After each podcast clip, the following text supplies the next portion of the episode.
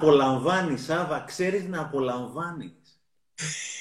Δεν θέλω να έχω ενοχές όταν τρώω και όπως και όταν βρεθήκαμε, Άρη και χόρτα, δεν σε ρώτησα καν, μπορεί αυτό εκείνη τη στιγμή να κάνει την καρδούλα σου να αισθάνεται καλά. Άλλη στιγμή μπορεί να πλακώσει και εσύ πατάτες τηγανιτές με ψωμί και φέτα, δεν ξέρω. Ξέρεις να απολαμβάνεις. Δηλαδή, όταν που έβλεπα το κρασάκι και άκουγε το παστίτσιο, μου τρέχαν τα σάλια. Καλησπέρα, καλώς ήρθες. Είμαι πολύ χαρούμενος γιατί πολλοί κόσμος ε, μου ζήτησε να κάνουμε αυτό το live και ξέρεις, όταν έγινε η ιστορία που έκανα τα, τα, τις ερωτήσεις και προέκυψε το όνομά σου επειδή προτείνω συνέχεια το βιβλίο σου γιατί βάζω από, αποσπάσματα από μέσα και πετάει κάποιος και λέει δεν κάνεις ένα live με τον Τζενάκη και λέω να του το ρίξω. Στο ρίχνω και δεν περίμενα να θα απαντήσει. Πολύ χάρηκα που και να είμαστε λοιπόν εδώ το που κάναμε. Στις δύο ερωτήσεις, όταν είναι γιατί και γιατί όχι, έλεγε ο δάσκαλός μου, πάντα πηγαίνεις για το γιατί όχι. Το ναι. γιατί λέει έχει λίγο θυματοποίηση, το γιατί όχι έχει λεβεδιά και you never know, δηλαδή γιατί να μην το δοκιμάσουμε, έτσι. Σωστά τα λες. Γενικώς έχουμε μάθει να τα κάνουμε κάπως και να μην έχουμε μάθει να τα κάνουμε κάπως και να μην ανοιγόμαστε και παίζουμε κατενάτσιο και άμα παίζει κατενάτσιο κάποια στιγμή θα φάσει το, θα φάσει το, το, το κόλασμα, ενώ είναι να βγούμε στην επίθεση. Αυτό το γιατί όχι που λες, το λέω συχνά η μάνα μου, μου λέει πρόσεχε μπορεί να γίνουν τα πράγματα άσχημα. Λέω, και αν δεν γίνουν άσχημα και αν γίνει το άλλο, δηλαδή γιατί να γίνει έτσι και γιατί να μην γίνει αλλιώς; Ζούμε σε έναν κόσμο, έχεις δίκιο, ζούμε σε έναν κόσμο που έχουμε μάθει το άσχημο σενάριο να είναι πρώτα από το θετικό. Και υπάρχει και το θετικό και το αρνητικό. Το θέμα είναι ποιο βλέπεις. Ο πολλή ο κόσμος βλέπει το αρνητικό σενάριο. Πρόσεξε τώρα, γιατί έβλεπα πριν από λίγο μια έρευνα που έχει κάνει μια εταιρεία για να δεις ότι το κακό θεωρούμε ότι είναι δεδομένο, το καλό δεν είναι πάντα δεδομένο. Και είναι πολλές φορές ο Γιάννης και το θεριό. Ε, έβλεπα μια έρευνα που έχει κάνει μια πολύ φίλη μου, η Ξένια Ικούρτογλου, η εταιρεία της Ιφόκους, για τους ε, ενεργούς μπαμπάδες, που είναι ένα σωματείο που προσπαθούμε ουσιαστικά να πετύχουμε τη συνεπιμέλεια, γιατί είναι και εγώ χωρισμένος. Ναι. Στην ερώτηση, όταν ρωτήθηκαν οι άνθρωποι εάν θεωρούν ότι η συνεπιμέλεια είναι κάτι καλό, το 98-99% είπε ναι. Όταν τους ρώτησαν αν θεωρούν ότι οι άλλοι θεωρούν ότι η συνεπιμέλεια είναι κάτι καλό, είπανε 50%. Δηλαδή, αν με ρωτήσει εμένα αν η συνεπιμέλεια είναι καλή, 99% είπαν από καλή ως πολύ καλή αν ρωτήσεις τη γνώμη μου για το τι θα θεωρούσαν οι άλλοι, θεωρώ ότι οι άλλοι θεωρούν ότι δεν θα είναι καλή συνεπιμέλεια 50%. Οπότε ζούμε σε ένα σύμπαν όπου πάντα υπάρχει ένα αρνητικό και συνήθως είναι για τους άλλους. Εγώ είμαι ο καλός, αλλά οι άλλοι θα σου πούν όχι. Εγώ σου λέω ναι. Και είναι μια ψευδέστηση στην οποία πέφτουμε παγίδα όλοι μας, Σάβα, νομίζω. Το καταλαβαίνω και από τις ερωτήσεις που έχει στείλει ο κόσμος, γιατί τα περισσότερα, γιατί ήταν πάρα πολλές ερωτήσεις, κατάφερα να κρατήσω 40 δεν θα σε ρωτήσω άλλα ερωτήσεις, δεν θέλω να σε πνίξω. Επειδή θέλω να σε ακούσει ο κόσμος. Απλά αυτό που παρατήρησα και μπορώ να σου πω ότι λίγο. ξέρεις, με έπιασε και εμένα, ρε παιδί μου, δεν είμαι Θεός, δεν είμαι Άγιος. Με έπιασε και εμένα ένα ψυχοπλάκωμα και λέω τελικά ο κόσμος είναι fucked up πέρα από εμάς. Ακόμα περισσότερο και άνθρωποι τώρα που ξέρεις που δεν έχουν ξεκινήσει καν να δουλεύουν με τον εαυτό τους. Και οι περισσότερες φορές που άκουσα τη λέξη ε, ανασφάλεια, ε, κατάθλιψη, ε, κακή κριτική, αποτυχία, άγχος, φόβος. Καταλαβαίνεις τις λέξεις, φαντάζομαι τις ακούς συχνά και εσύ. Τις ακούω και από μέσα μου, Σάβα. Υπάρχει μια, ένα παραμύθι ότι εμείς που ασχολούμαστε με αυτά δεν περνάμε τον τάραχο. Εννοείται τον περνάμε τον τάραχο και εμείς, έτσι. Απλώς ξέρουμε καλύτερα να ξανασηκωνόμαστε. Θέλω να σου πω λίγο την ιστορία που, να σου πω την ιστορία που λέγαμε με το τυφλό. Ναι, ναι, θέλω να την πεις αυτή που συζητήσαμε στο τηλέφωνο πολύ. Λοιπόν, για να δείτε γιατί πραγματικά και μέρα η δική μου ήταν πολύ δύσκολη σήμερα, ήταν πολύ fucked up όπως το λες, ε, για πολλούς λόγους. Αυτό με τον ανάδρομο μένα μου πήγε πάρα πολύ σήμερα. Τέλος πάντων πριν από δύο μέρες, αλλά πραγματικά να δω, θέλω να μοιραστώ πόσο μαγική είναι και η ζωή, δύσκολη αλλά και μαγική. Πριν από δύο μέρες λοιπόν είμαι κάπου στα βόρεια προάστια, συναντώ έναν τυφλό ο οποίος είναι στο δρόμο, είναι αξιοπρεπής, φοράει τη μάσκα του με τον μπαστούνάκι του, προχωράει, δυσκολεύεται αλλά χαμογελάει. ε, εκείνη τη στιγμή βλέπω ότι αυτός ο άνθρωπος έχει πολύ πιο λίγα πράγματα από ό,τι έχω εγώ, αλλά χαμογελάει. Βγάζω μια πολύ μακρινή φωτογραφία για να μην φαίνεται. Ανεβάζω ένα post το οποίο πραγματικά το έκανα για καλό και λέω ότι παιδιά αυτός ο άνθρωπος δεν βλέπει που εμείς βλέπουμε και καταφέρει να χαμογελάει. Μήπως να το δούμε διαφορετικά και να έχουμε ευγνωμοσύνη. Το ξεκίνησα πραγματικά με πολύ καλή πρόθεση μέχρι που πολλοί άνθρωποι οι οποίοι έχουν ε, προβλήματα όρασης ενοχλήθηκαν πάρα πολύ με το post γιατί ουσιαστικά σου λέει ότι πρέπει δηλαδή εμένα να με κατεδαφίσεις για να νιώσεις καλά εσύ. Εγώ δεν είχα ιδέα από αυτό το πράγμα, Σάβα. Το έκανα πραγματικά με πάρα πολύ καλή πρόθεση. Στην πορεία όμως διαπίστωσα ότι μέσα στο μικρό κοσμό μου και μέσα συχνά σε αυτόν τον ψυχαναγκαστικό κόσμο να τα βλέπουμε όλα καλά, δεν είδα το πρόβλημα συνανθρώπων μου, οι οποίοι συνάνθρωποι μου που δεν βλέπουν, δεν θέλουν ούτε κάποιος να τους εκτήρει, ούτε να τους θαυμάσει, ούτε να τους επενέσει. Και πραγματικά βρέθηκα με έναν ε, πόλεμο, όμορφο πόλεμο, στην αρχή ήταν άσχημο ο πόλεμος, με σχόλια τι είναι αυτά που κάνεις και τι είναι αυτά που λες κτλ. Και κάποια στιγμή μέσα από αυτή τη δυσκολία που με στεναχώρησε πάρα πάρα πολύ, γιατί ξεκίνησα να κάνω κάτι καλό και άθελά μου έκανα κάτι κακό, λέω ρε παιδιά, είναι σαφές ότι ο ένας δεν ξέρει τον άλλον. Και πήρα μια πολύ φίλη η οποία ασχολείται, είναι, είναι και η ίδια, έχει προβλήματα όρασης κτλ. Λέω να κάνουμε κάποια στιγμή ένα live, μια συνάντηση, μια συνέντευξη. Γιατί πραγματικά αυτό το οποίο λείπει από τον κόσμο, Σάβα, είναι ότι οι μεν δεν καταλαβαίνουμε τους δε. Οι δεξιοί δεν καταλαβαίνουν τους αριστερούς, αυτοί που βλέπουν δεν καταλαβαίνουμε αυτούς που δεν βλέπουν, εμείς που έχουμε χωρίσει δεν καταλαβαίνουμε αυτούς που δεν έχουν χωρίσει, οι μπαμπάδες, οι μαμάδες, τα παιδιά, οι γονείς κτλ. Και κάποια στιγμή, μέσα από αυτό δυσκολεύτηκα τόσο πολύ. Μιλάγαμε αυτή τη φίλη που είναι τυφλή για να φτιάξουμε όλο αυτό το live και πώς θα φέρουμε να καταλάβουμε ο ένας τον άλλον. Και μιλάγαμε για μία ώρα και πραγματικά βγήκε κάτι πάρα πολύ όμορφο. Η αρχική μου στεναχώρια για το πόσο εκτός ήμουνα σε σχέση με πράγματα που υποτίθεται ότι έπρεπε να ξέρω, όταν μπήκα στη δράση και λέω ότι πρέπει να κάνουμε κάτι προκειμένου η να καταλάβουμε τους 10 καλύτερα και να έρθουμε πιο κοντά σε αυτόν τον κόσμο αντί να απολωνόμαστε, που με τα social media είναι και πολύ εύκολο να απολωνόμαστε, στο τέλος μου άφησε μια τόσο όμορφη επίγευση, γιατί πραγματικά λέω ότι δεν ξέρω, δεν ξέρω και πάντα δεν θα ξέρουμε. Και υποτίθεται ότι εγώ θα έπρεπε να ξέρω και λίγο πιο ευαισθητοποιημένος. Παπάρια, δεν είχα ιδέα. Δηλαδή δεν κατάλαβα ότι αυτό το δημοσίευμα, το οποίο το έκανα για καλό, πάτησε πολύ σωστά τον κάλο κάποιων συνανθρώπων μου. Και όταν το κατάλαβα και ήρθα κοντά με αυτούς τους ανθρώπους, όταν είμαστε κοντά ένας με τον άλλον, νιώθεις καλά γιατί είμαστε κατασκευασμένοι για να ερχόμαστε κοντά ο ένας τον άλλον. Εμείς που ασχολούμαστε με την αυτοβελτίωση με αυτούς που δεν ασχολούνται, εμείς είμαστε high με αυτούς που δεν είναι high και πάει λέγοντας. Οπότε πραγματικά είναι τόσο όμορφη και δύσκολη αλλά και μαγική η ζωή, αρκεί πραγματικά να μπούμε σε αυτό το μονοπάτι και να προχωρήσουμε ξέροντας ότι δεν ξέρουμε. Οπότε δεν ξέρουμε. Δηλαδή, και εμένα με ρωτάς, δεν ξέρω, ψάχνω να βρω έτσι, ειλικρινά φίλε. Τα ίδια ήθελα να σου πω εγώ ότι γιατί ο κόσμος νομίζει ότι λέει τι ωραία που θα μας τα πείτε. Και λέω, παιδιά, δεν έχουμε ιδέα, δεν έχουμε χρηστό χαμπάρι, ψάχνουμε κάθε μέρα κι εμείς. Και σε αυτή την ιστορία που είπες, όταν το συζητήσαμε πριν στο τηλέφωνο, πριν βγούμε live, θα σου πω, μπήκε και εμένα μπροστά το εγώ μου και λέω, έλα ρε, τι τολμήσαν και του είπαν. Και ξέρεις, και το μου γύρισε έτσι. Και με το που αρχίζουμε και το συζητάμε, λέω, όπα, πίσω τα εγώ. Οι άνθρωποι αυτοί έχουν δίκιο. Δεν θέλω να τους βλέπουμε σαν ανθρώπους ιδιαίτερης κατηγορίας και που χρειάζονται που δεν είναι, Που δεν είναι ούτως ή άλλως. Οπότε και στον δρόμο πλέον, όταν βλέπω άνθρωπο ή με καροτσάκι, οτιδήποτε, δεν θα κάνω αυτό το πράγμα, λες και ανοίγει ο Μωυσής στη θάλασσα να περάσει ο άνθρωπος με το καροτσάκι. Παιδιά, είναι άνθρωπος φυσιολογικός, αν θέλει να περάσει, θα σου πει, φίλε, να περάσω. OK. Okay. Δεν χρειάζεται δηλαδή να είμαστε αυτό το περιποιητικό. OK, okay, φίλε, ναι. πράγμα είμαστε. Και αυτός, Σάβα, ήταν μια αφορμή με τους συνανθρώπους μου, αλλά νομίζω ότι απηχεί το πρόβλημα της εποχής, όπου αντί να ενωνόμαστε και να γινόμαστε ένα, διαχωριζόμαστε. Είναι πολύ πιο εύκολο επίσης από ένα πληκτρολόγιο να γράψω κάτι θυμωμένο. Δεν θα ξεχάσω ποτέ, γιατί πραγματικά μέσα από αυτές τις ιστορίες διαπιστώνω πόσο την τύφλα μου έχω και πόσο ανάγκη έχουμε ο ένας να συνδεθούμε με τον άλλον. Είναι Απρίλιος, ε, είχαμε το lockdown εγώ με κάποιους ψυχολόγους, που δεν είμαι ψυχολόγος, αλλά έχω ευεργετηθεί από αυτή την ιστορία, διοργανώνω με μια ομάδα 30 εθελοντών ψυχολόγων, οι οποίοι μέσα από Zoom βοηθάνε, βοηθάνε ναι, δωρεάν συνανθρώπους μας που έχουμε πάρα πολύ μεγάλη δυσκολία μέσα στο lockdown, οτιδήποτε άλλο. Κάποια στιγμή ανεβάζω ένα κείμενο, γιατί ομολογώ ότι είμαι και εγώ πολλές φορές πατημένο στο κομμάτι του θετικού, να βλέπω μόνο το θετικό και δεν βλέπω το άλλο.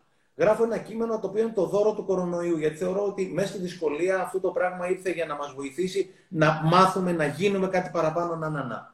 Κάποια στιγμή, επειδή είμαι υπερβολικά θετικός κάποιες φορές, είναι η δική μου μαλακία τέλος πάντων, δεν έχει σημασία. Μια κοπέλα μου γρά... αρκετοί μου γράψαν από κάτω έλεος με το θετικισμό και δεν μπορούμε πάντα και έχουμε ανάγκη να νιώθουμε και down και up και μας έχετε μπουχτίσει με όλο αυτό το self-help και την αυτοβελτίωση. Έλεος. Ήταν πολύ έντονο έως προσβλητικό κάποια στιγμή, ήταν πολύ έντονο.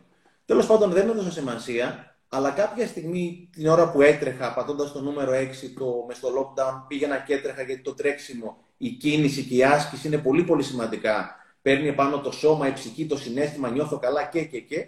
Τέλος πάντων, λέω να της στείλω ένα μήνυμα της κοπέλας αυτής, ένα προσωπικό μήνυμα και να της λέω ρε παιδί μου, δεν σε ξέρω, αλλά καταλαβαίνω ότι είσαι ζορισμένη. Και είμαι ο τελευταίος ο οποίος πραγματικά θα κρίνω γιατί είσαι ζορισμένη. Αλλά επειδή έχουμε φτιάξει αυτή την πρωτοβουλία με τους ψυχολόγους, θα ήθελες να σου συστήσω, μήπως βοηθήσει, μη βοηθηθείς. Το στέλνω το μήνυμα, το απαντάει η κοπέλα αυτή, η οποία σου λέω, μας ε, διαφέρουμε ε, θεωρία ζωής 180 μοίρες. Ο ένας Ανατολή, ο άλλος Δύσης. Και εκεί πέρα είναι οι πιο όμορφες συναντήσεις και οι πιο ανθρώπινες, Άβα. Όταν συναντιέσαι με τον άνθρωπο, θεωρήσει ο ένας από εδώ και ο άλλος από εκεί. Μου στέλνει ένα μήνυμα η κοπέλα μου, λέει: Ευχαριστώ πάρα, πάρα πολύ για το μήνυμα. Δεν περίμενα ότι θα ερχόσουν σε επαφή μαζί μου. Ομολογώ ότι έχω κάνει πάρα, πάρα πολλά λάθη και ξέρω πράγματα τα οποία δεν μου έχουν πάει καλά. Με συγκίνησες με την κίνηση αυτή. Πραγματικά θα το σκεφτώ και μπορεί και να έρθω σε επαφή με αυτούς τους ψυχολόγους κτλ. Ρε φίλε, ήταν σαν να βρήκα το άλλο μισό, έτσι. Ήταν σαν να βρήκα το άλλο μισό. Εκείνη την ημέρα ίσως εγώ βοήθησα την κοπέλα αυτή να βρει τη λύση μες στο πρόβλημα. Εκείνη τη μέρα η κοπέλα αυτή με βοήθησε να βρω το πρόβλημα μέσα στη λύση. Εγώ της έδωσα το άσπρο, εκείνη μου έδωσε το μαύρο. Και είναι πραγματικά για να είμαστε όλοι μαζί. Και όταν το, όταν το συνειδητοποιείς αυτό το πράγμα, πόσο ανάγκη έχουμε να συνδεθούμε ένας με τον άλλον, πραγματικά να τριχιάζει και αλλάζει η ζωή σου. Και καταρρύπτονται όλες τις θεωρίες, ξέρω τίποτα, παπάρια ξέρουμε. Ψάχνουμε για να βρούμε και είμαστε άνθρωποι, πονάμε, αγαπάμε, αγκαλιαζόμαστε, πέφτουμε, ξανασηκωνόμαστε. Είμαστε, είμαστε και θα είμαστε πάντα άνθρωποι. Ισχύει αυτό που λες και μπορώ να σου πω ότι καμιά ώρα πριν βγούμε το live βρίσκεται με τη γυναίκα μου. Μιλάμε για συχτήρι σοβαρό, για τελείως ηλίθια, ηλίθιο αίτιο. Ήταν για το, ας πω, για το τι θα φορέσει το παιδί σήμερα που θα κινημηθεί, αν έχει κρύο, εγώ δεν έχει κρύο γιατί με το κοντομάνικο, η γυναίκα μου έχει κρύο. Αυτά εκτός, όχι μπροστά στο παιδί, φυσικά ποτέ. Ξέρεις, έφυγε ένας στο διάλογο, ξέρεις.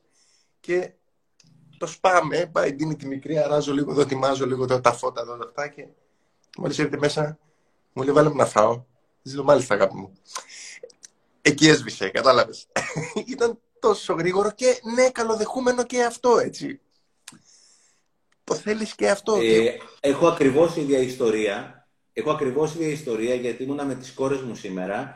Ε, η μεγάλη μου κόρη είναι πρώτη γυμνασίου, ε, η μικρή είναι τετάρτη δημοτικού. Η, η κόρη μου που είναι πρώτη γυμνασίου έχει πάει σε ένα σχολείο που είναι πολύ απαιτητικό. Έχει πάρα πολύ homework. Ε, παρότι είναι καλή μαθήτρια, έχει ζοριστεί. Και σήμερα πραγματικά κάτσαμε αρκετή ώρα μαζί, τη βοήθησα όσο μπορούσα, αν και εκείνη έκανε τα περισσότερα. Μετά πήγε στη μαμά της, γιατί είχαμε το live μαζί. Και επειδή συχνά με τη μαμά της τσακωνόμαστε για κάποια θέματα, συνειδητοποίησα πόσο ενωμένοι πρέπει να είμαστε, γιατί έχουμε χωρίσει, σαν γονείς του παιδιού μας, το οποίο από κοινού πρέπει να το βοηθήσουμε να βοηθήσει τον εαυτό του για να ανταπεξέλθει στις δυσκολίες, αντί να τσακωνόμαστε αν την τρίτη θα τη βλέπω τρεις ώρες εγώ, τέσσερις ώρες εκείνη ή τέσσερις ώρες. Δηλαδή, όταν υπάρχει ένα τέτοιο θέμα και βλέπεις το παιδί σου ότι έχει κάποια δυσκολία, πέφτεις από πάνω και ξεχνάς πράγματα που νομίζουμε ότι μας χωρίζουν, γιατί τελικά τίποτα δεν μας χωρίζει, Άβα.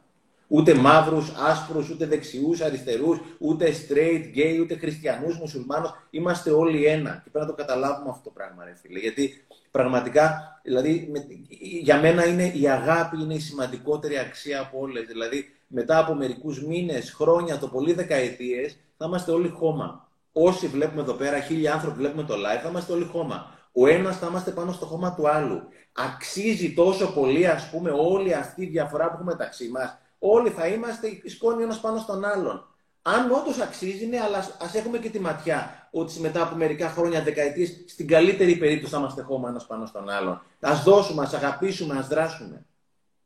Ναι, έχεις απόλυτο δίκιο. Και κάπου τώρα μου ήρθε πριν τελειώσει μια ερώτηση που είχε πάρα πολύ σχέση με αυτό, αλλά στις τρεις σελίδες που έχω σημειώσει, άστο, θα τη βρω μετά, δεν έχει σημασία. Ε, ήθελα να σου πω, βασικά να, να ξεκινήσουμε μια ερώτηση, έτσι θα την πετάξω έτσι, σιγά σιγά, να δούμε τι έχει και ο κόσμος στο μυαλό του και τι θέλει να συζητήσουμε λίγο. Καταρχήν χαίρομαι πάρα πολύ γιατί είναι μέσα ένας τύπος. Είναι ο, ο Αλκίνος που έχει τα τελετέ Μπούκουρας, ο οποίος τι έχει κάνει. Ο τύπος είναι νεκροθάφτης. Έχει τη γραφεία τελετών. Και πολύ τον χαίρομαι γιατί είμαι στη φάση που λέω ότι δεν μπορούμε να αρνούμαστε το αναπόφευκτο, παιδιά. Δηλαδή είναι το μόνο πράγμα που ξέρουμε για το μέλλον. Οπότε τι να το φοβόμαστε, ας το καλοδεχτούμε γιατί μπορεί να συμβεί ανα πάσα στιγμή.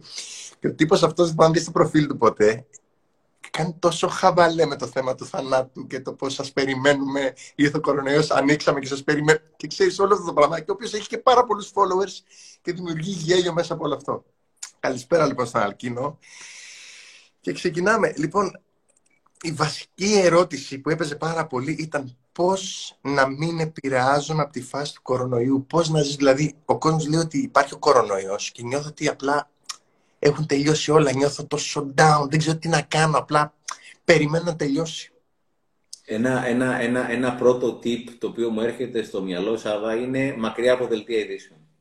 Δηλαδή για μένα η τηλεθέαση των δελτίων ειδήσεων είναι εγγύηση για καταστροφή. Μόνιμα τα δελτία ειδήσεων, τα τηλεοπτικά, πολύ συχνά και τα ραδιοφωνικά και όχι μόνο, ακόμα και τα social media που αναπαράγονται και κάποια site κιόλα είναι μόνιμα εστιασμένα στο πρόβλημα παρακολουθούσα την εξέλιξη. Ξέρεις, ζούμε σε ένα κόσμο που είμαστε εθισμένοι με τα κακά, αλλά υπάρχουν και τα καλά. Είναι αναντήρητη η δυσκολία που υπάρχει, είναι σαφές το πρόβλημα και είναι παγκόσμιο πρόβλημα. Τέλος πάντων, παρακολουθούσα όμως ε, από τον Μάρτιο μέχρι και σήμερα, στο αντίστοιχο site που έχει live τα κρούσματα ανά τον κόσμο, ανά χώρα κτλ, την εξέλιξη του ιού από τον Μάρτιο μέχρι και σήμερα. Τον Μάρτιο λοιπόν είχε περίπου 50.000 νέα ημερήσια κρούσματα την ημέρα παγκοσμίως. Άρα τον Μάρτιο 50.000 νέα κρούσματα παγκοσμίως. Σήμερα έχει φτάσει να έχει 600.000 νέα κρούσματα παγκοσμίως την ημέρα. Όμως αυτό το οποίο δεν προσέχουμε είναι ότι τον Μάρτιο είχε 7.500 νεκρούς στα 50.000 κρούσματα. Δηλαδή 15%. Σήμερα που έχουμε περίπου 600.000 κρούσματα, είναι περίπου 6 με 7.000 νεκροί. Εννοείται δεν θα έπρεπε να είναι ούτε ένας. Κάθε ανθρώπινη ζωή είναι πολύτιμη και μοναδική. Αλλά από 15% ο δείκτης θνησιμότητας έχει πάει στο 1%. Άρα ενώ πριν από 6 μήνες ήσουν ένας στα 6 να πεθάνεις εάν ουσιαστικά αρρώστηνας από αυτό το πράγμα, τώρα είναι ένας στα 100. Εννοείται πρέπει να κάνουμε, να βάλουμε τα γάντια, τις μάσκες, οτιδήποτε λένε οι ειδικοί και να μην το παίζουμε εμείς οι ειδικοί. Αυτή είναι η γνώμη δική μου. Αλλά το να τρελαίνουμε συνέχεια με κάποιο θέμα, είτε είναι ο κορονοϊός σήμερα, είτε αύριο μεθαύριο είναι αυτό το οποίο έγινε στη Βιέννη με τους μουσουλμάνους, θα μας σκοτώσουν όλους, είτε να είμαι μέσα στο φόβο συνέχεια, εκείνη τη στιγμή καταστρέφω το ανοσιοποιητικό μου σύστημα. Γιατί όπως λέγαμε τη μέρα που βρεθήκαμε, το οποίο δεν είναι δικό μου, το έλεγε ο Νατζέμι, έλεγε ότι 5 λεπτά αρνητικά συναισθήματα ισοδυναμούν με 5 ώρες ζημιά στο ανοσοποιητικό μου σύστημα. Άρα ουσιαστικά αν είμαι μέσα στο φόβο από το πρωί μέχρι το βράδυ, το ανοσοποιητικό μου τι είναι; Είναι μια μαγική φουσκάλα, φυσαλίδα που με προστατεύει. Το έχω διαλύσει. Και νομίζω το είχαμε πει μαζί και που είχαμε βρεθεί εκεί πέρα που είχαμε βρεθεί. Έχω πάει σε ένα σεμινάριο για να καταλάβουμε πόσο σημαντικό είναι η ενέργειά μου, η άβρα μου, να νιώθω δυνατός και όλο το συνέστημά μου να είναι καλό. Και ανεβάζει ένας Ινδός μια τύπησα επάνω στο stage για να μετρήσει την άβρα της, το ενεργειακό της πεδίο και μέτρησε με κάποια ειδικά μηχανήματα που είχε τέλος πάντων ο Ινδός και είδε ότι η άβρα της, το ενεργειακό της πεδίο, αυτή η φυσαλίδα που μας προστατεύει, ήταν 1,9 μέτρα, η ακτίνα της. Τέλος πάντων κάποια στιγμή της λέει τώρα κλείσε τα μάτια σου, φέρε στο μυαλό σου κάτι πάρα, πάρα πολύ ευχάριστο, διαλογή σου, σκέφτεσαι με το αγόρι σου, κάνετε έρωτα, είστε διακοπές κτλ σκέφτεται αυτή, οπότε άλλαξε το συνέστημά της σε δευτερόλεπτα. Μετράει η Σάβα την άβρα, είχε πάει από 1,9 στα 4 μέτρα επιτόπου. Είχε διπλασιαστεί το, το, το ενεργειακό της πεδίο.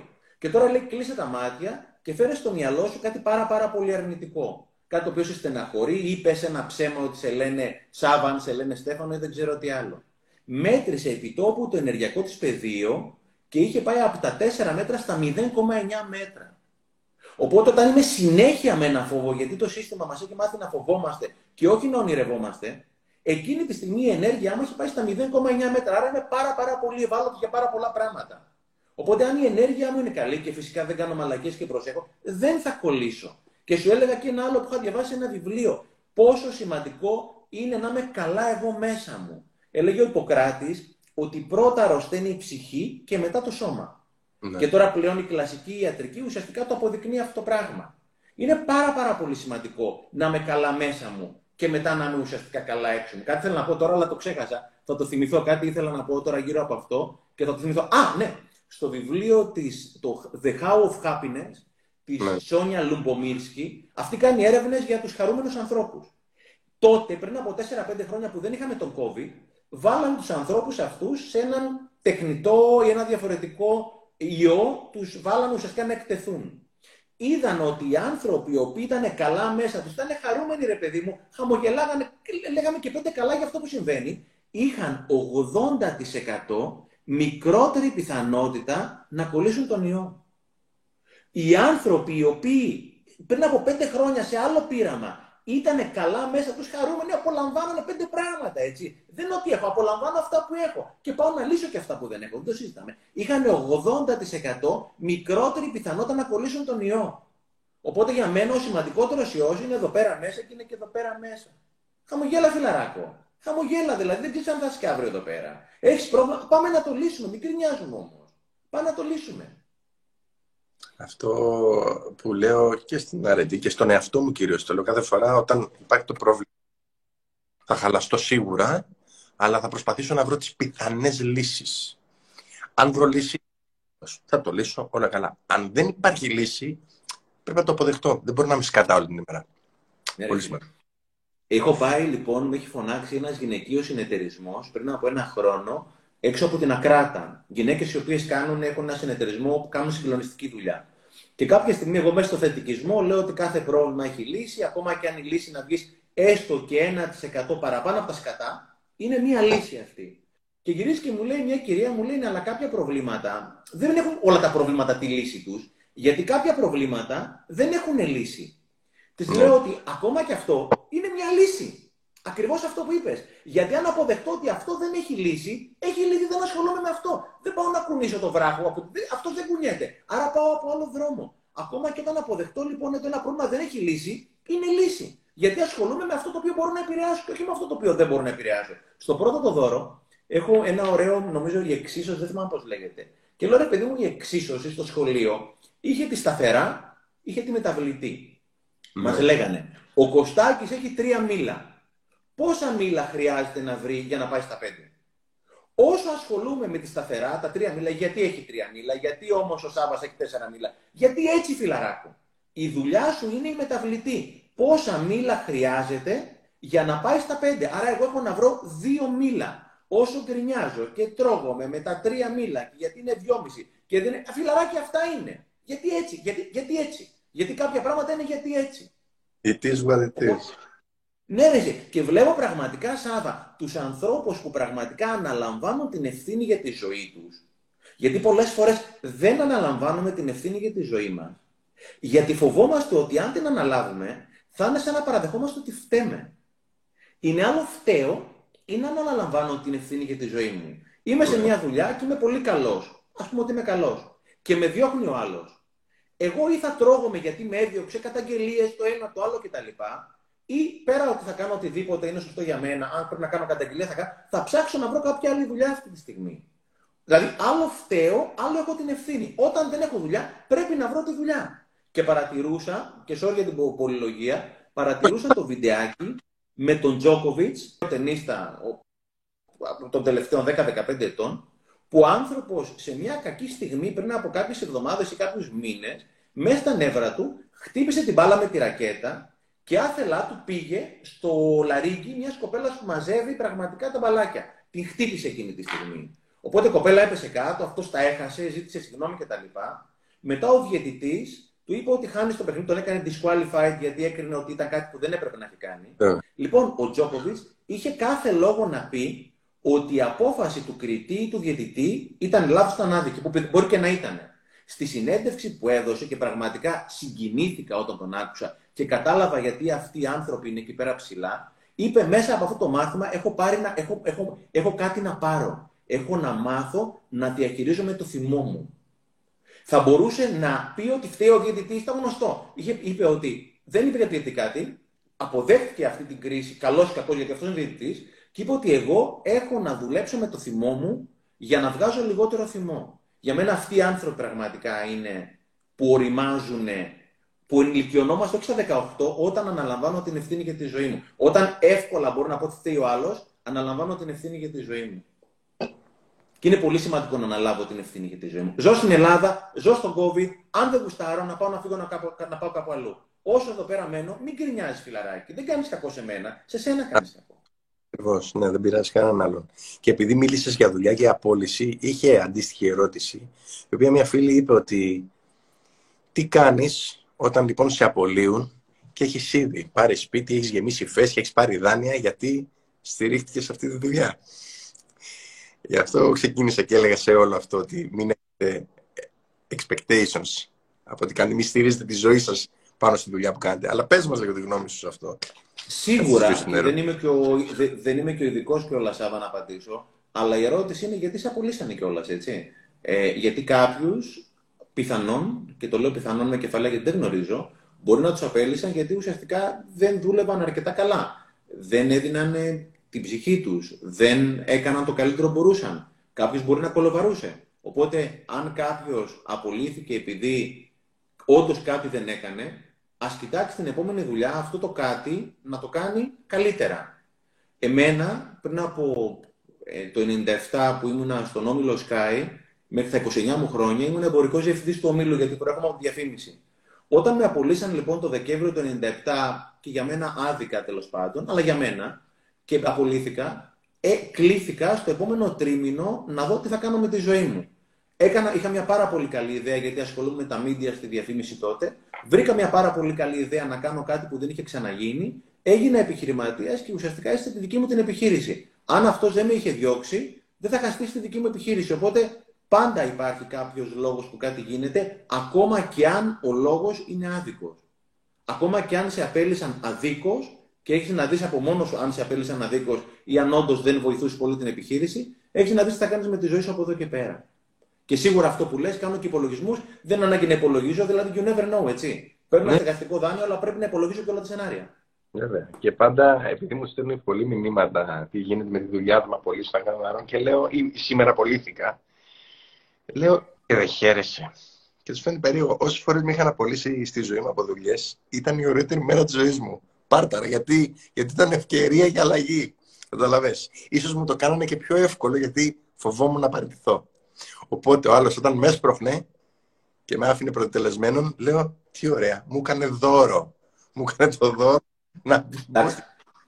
Βέβαια αυτό, βέβαια αυτό ξέρεις πολύ καλά ότι όταν έχεις και δύο παιδιά και περιμένουν από σένα ένα φαγητό κτλ. δεν είναι το πιο εύκολο πράγμα, έτσι.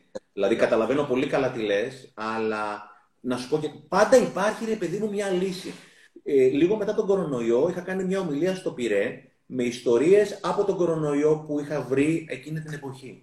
Μία από τις ιστορίες που με είχε συγκλονίσει και η οποία έγινε viral πραγματικά στα social ήταν από μία ε, διαφήμιση κάτι σε χρυσή ευκαιρία αγγελία. Ένας μπαμπάς έλεγε ότι σας παρακαλώ πάρα πολύ, χρειαζόμαστε πάνες, χρειαζόμαστε γάλατα, χρειαζόμαστε φαγητό για τα παιδιά μου, δεν έχουμε να ζήσουμε και έβαλε και το κινητό του τηλέφωνο. Συνήθως οι αγγελίες δεν βλέπεις το κινητό τηλέφωνο. Έγινε viral γιατί όταν είδαμε όλο το κινητό τηλέφωνο, καταλαβαίνουμε ότι ο άνθρωπος αυτός δεν λέει ψέματα. Οπότε ναι.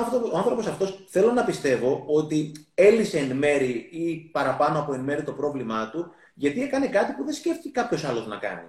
Έβαλε το κινητό τηλέφωνο στην αγγελία και λέει: Παιδιά, πραγματικά έχω ανάγκη. Έγινε χαμός, έκανε χιλιάδες shares. Ελπίζω ότι αυτός ο άνθρωπος πραγματικά βοηθήθηκε. Οπότε, ακόμα και να σε έχουν απολύσει, κάτι πάντα μπορείς να κάνεις. Κάτι πάντα μπορεί να κάνεις. Και το λέω, επειδή συχνά μιλάω, μιλάω στην νεολαία, σε νεολαία, σε πανεπιστήμια, σε λύκεια. Παρα... έχω κάποια cases τα οποία τους δείχνω, τα οποία φυσικά δεν είναι δικά μου. Είχα έναν τύπο, ο οποίος το βιογραφικό του το έκανε με βιντεάκι. Όποιος έχει YouTube μπορεί να γράψει Best CV ever. Best CV ever. Το καλύτερο βιογραφικό που γράφτηκε ποτέ. Και ουσιαστικά τι είναι, είναι μια δίλεπτη παρουσίαση. Ο τύπος είναι και πολύ μάγκας και χαβαλές σαν και σένα, και πραγματικά παρουσίαζε τον εαυτό του μέσα από ένα βίντεο. Στο τέλος, εγώ αν ήμουν εργοδότη, δεν θα μπορούσα πραγματικά να αντισταθώ να τον πάρω ένα τηλέφωνο εδώ. Αυτός πού το σκέφτηκε δηλαδή αυτό το πράγμα; Οπότε ας μην κάνουμε τα τετριμένα πράγματα που κάνουν όλοι, ας πάμε να διαφοροποιηθούμε. Όλοι στέλνουν βιογραφικά. Όλοι ουσιαστικά τα έχουν εκτυπώσει τον εκτυπωτή. Κάνε το χειρόγραφο το δικό σου το βιογραφικό. Ή όταν πας να δώσεις το βιογραφικό, όταν με το καλό τελειώσει ο COVID, επέμεινε να δεις τον Σάββα να του πεις ότι σου έφερα το βιογραφικό μου. Ένα βιογραφικό που το στέλνεις είναι σαν να μην το έστειλε ουσιαστικά. Κάνε το διαφορετικά φιλαράκι. Ναι. Θέλω να σου πω κάτι, γιατί σίγουρα θα ταυτιστεί πολλοί κόσμος και θέλω να μ' αρέσει να ξεμπροστιάζομαι σε όλους. Να σου πω ότι δεν έχω βιογραφικό. Δεν είμαι καθόλου καλός στο να κάνω βιογραφικό. Δεν ξέρω πώς φτιάχνεται. Και μάλιστα, όταν ως κάθε φορά που άλλαζα κανάλι, μου λέγανε το βιογραφικό σου και έλεγα, παιδιά, δεν έχω βιογραφικό. Μου λέει, λέω, δεν μπορώ να το φτιάξω. Δεν, δεν, δεν το έχω, ρε παιδί μου. Πώς το λένε. Δεν, αλήθεια σας λέω. Αν μου πείτε τώρα όλη τη ζωή, θα κάτσω να σκεφτώ. Θα σου πω λίγο από εδώ, λίγο από εκεί. Δεν ξέρω. Και αυτό που θέλω να πω είναι ότι επίσης δεν είμαι ο άνθρωπος των περγαμηνών και των πτυχίων. Δεν είναι ότι έχω πτυχία. Ε, και θεωρώ ότι κανένα πτυχίο και κανένα βιογραφικό θα σου βρει δουλειά, κατά την άποψή μου. Εσύ ο ίδιος, όπως είπες, πήγαινε μπροστά στον άλλον με το χαμόγελό σου, με το σκέτο σου, με, το, με την ατάκα σου, με το, με το, το πάθος που θα του δείξεις. Νομίζω εκεί παίζονται.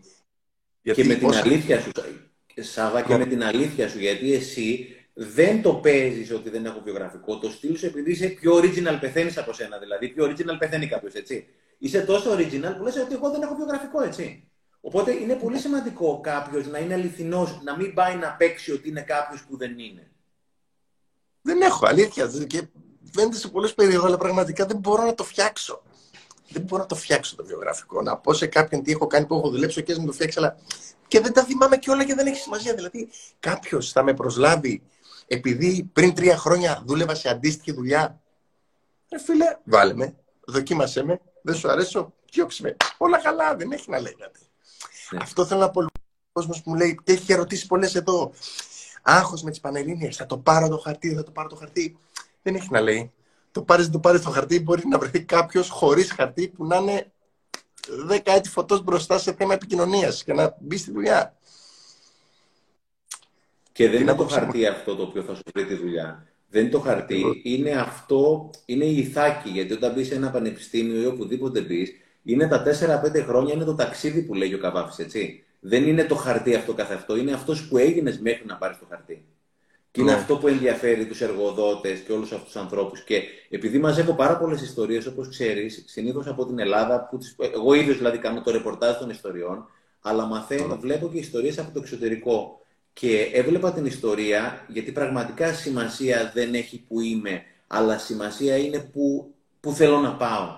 Και παρατηρούσα, διάβαζα μια ιστορία, η οποία είναι πραγματική, για έναν ε, άστεγο, πρώην άστεγο, ο οποίος ήταν άστεγος στο Λονδίνο, ο οποίος από κάποιο σημείο και μετά δεν ήθελε να είναι άλλο άστεγος και άρχισε να καθαρίσει παπούτσια. Πήρε ένα πολύ ωραίο κουτάκι και έκανε ένα πολύ ωραίο συνεργείο, μια πολύ ωραία επιχείρηση. Και ξέρεις, καμία επιχείρηση δεν είναι ντροπή.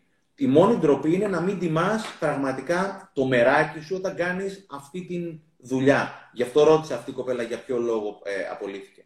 Τέλος πάντων, αυτός πραγματικά γυάλιζε τα παπούτσια σαν να ζωγράφιζε ο Πικάσο. Έκανε καταπληκτική δουλειά. Οπότε έπεσε μια μέρα σε έναν τύπο ο οποίος ήταν χρηματιστής στο City. Και του λέει αυτός, θα γυαλίζει τόσο ωραία, μπορείς να έρθεις μια μέρα στο, στη χρηματιστηριακή, στην τράπεζα που δούλευε, να καθαρίσεις και να γυαλίσεις τα παπούτσια των συναδέλφων μου. Λέει πολύ ευχαρίστως. Οπότε πήγε, ντύθηκε καλά και γυάλισε τα παπούτσια των συναδέλφων όλης χρηματιστηριακής. Οπότε ήταν 20-30 παπούτσια, δεν ξέρω τι και τα ζευγάρια παπούτσια. Οπότε τον άνθρωπο αφού του ζητήσαν κάθε μέρα να έρχεται, καμία ντροπή, να γυαλίσει τα παπούτσια τους.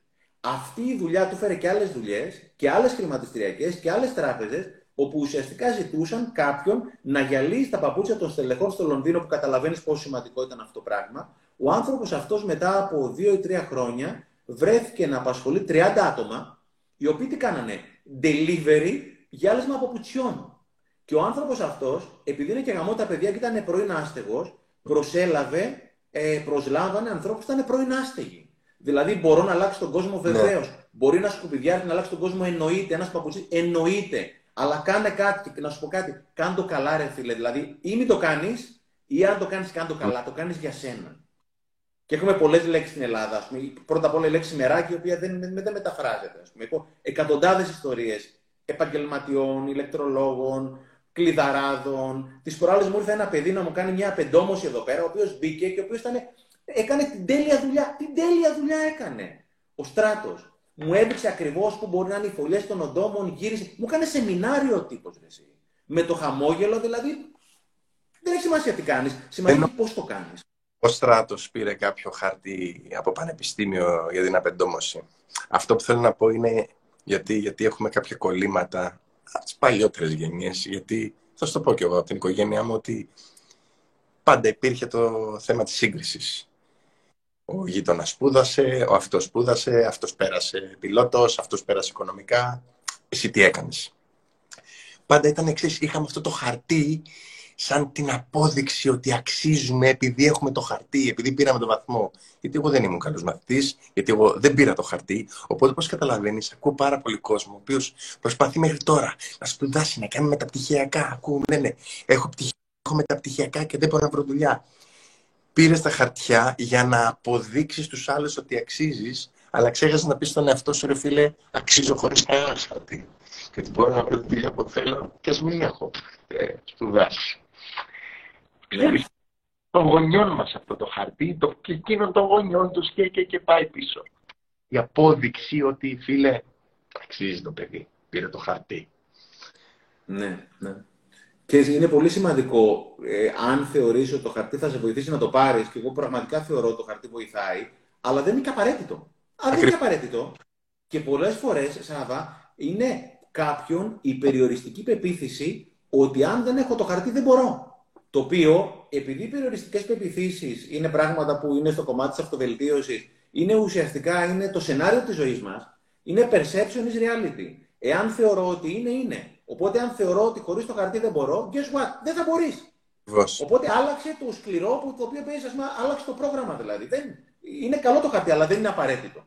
Και το βασικό είναι το χαρτί να το πάρεις για σένα, να το πάρεις για σένα και όχι τον μπαμπά και τη μαμά να το κορνιζώσεις. Μπράβο. Εγώ χαίρομαι γιατί χαίρομαι αυτούς που πάνε και σπουδάζουν και το ζήλευα πάρα πολύ, γι' αυτό και μπήκα στη διαδικασία. Σπούδαζα, σπούδαζα εντερνετικά μόνος μου πράγματα που με ενδιέφεραν, χωρίς να χρειάζεται να πάρω το χαρτί. Και όπως ανέφερα και σε μια ιστορία, είχα μπει στη διαδικασία να σπουδάσω σε ένα πανεπιστήμιο του εξωτερικού ρητορική για να μάθω τη ρητορική και να πάρω ένα χαρτί.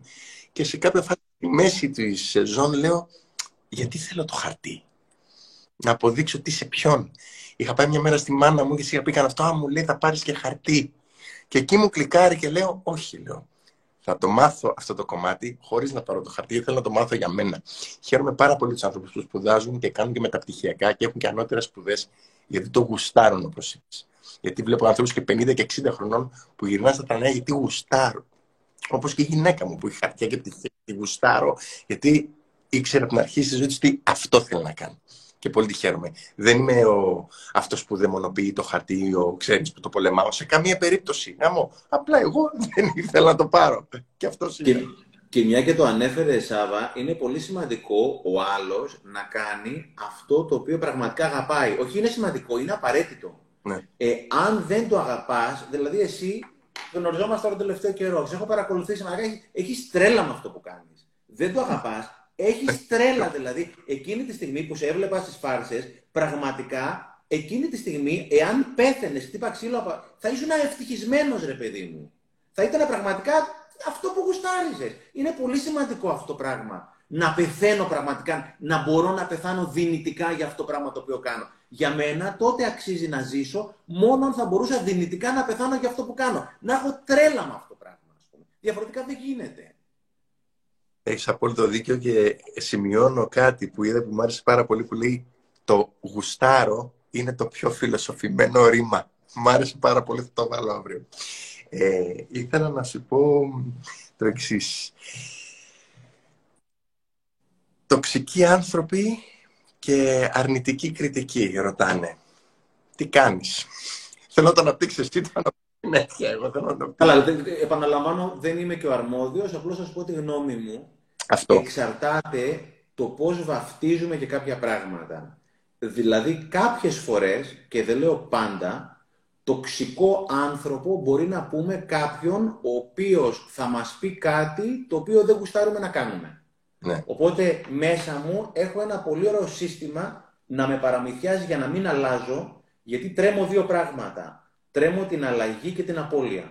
Άρα, αν εσύ μου πεις, Στεφανάκο, πρέπει ας πούμε να κάνεις λιγότερα live ή να ασχολείσαι με κάτι άλλο, δεν ξέρω τι, αν ακόμα και αν αυτή να ήταν η σωστή συμβουλή για μένα, εάν εγώ δεν θέλω να το κάνω, μπορεί εύκολα, υπάρχει ο κίνδυνος και δεν γίνεται πάντα, να πω ότι ο Σάββας είναι τοξικός. Γιατί ουσιαστικά μου λέει να κάνω κάτι το οποίο εγώ δεν θέλω. Οπότε πολύ εύκολα, επειδή είναι πολύ της μοδός αυτή η λέξη, η λέξη τοξικός μπορεί να είναι από κάποιον ο οποίος σε ξεβολεύει, από κάποιον ο οποίος σου λέει να κάνεις κάτι που δεν θέλεις, μέχρι όντως κάποιον άνθρωπο ο οποίος πραγματικά μπορεί να σου ρουφάει το συνέστημα και την ενέργειά σου.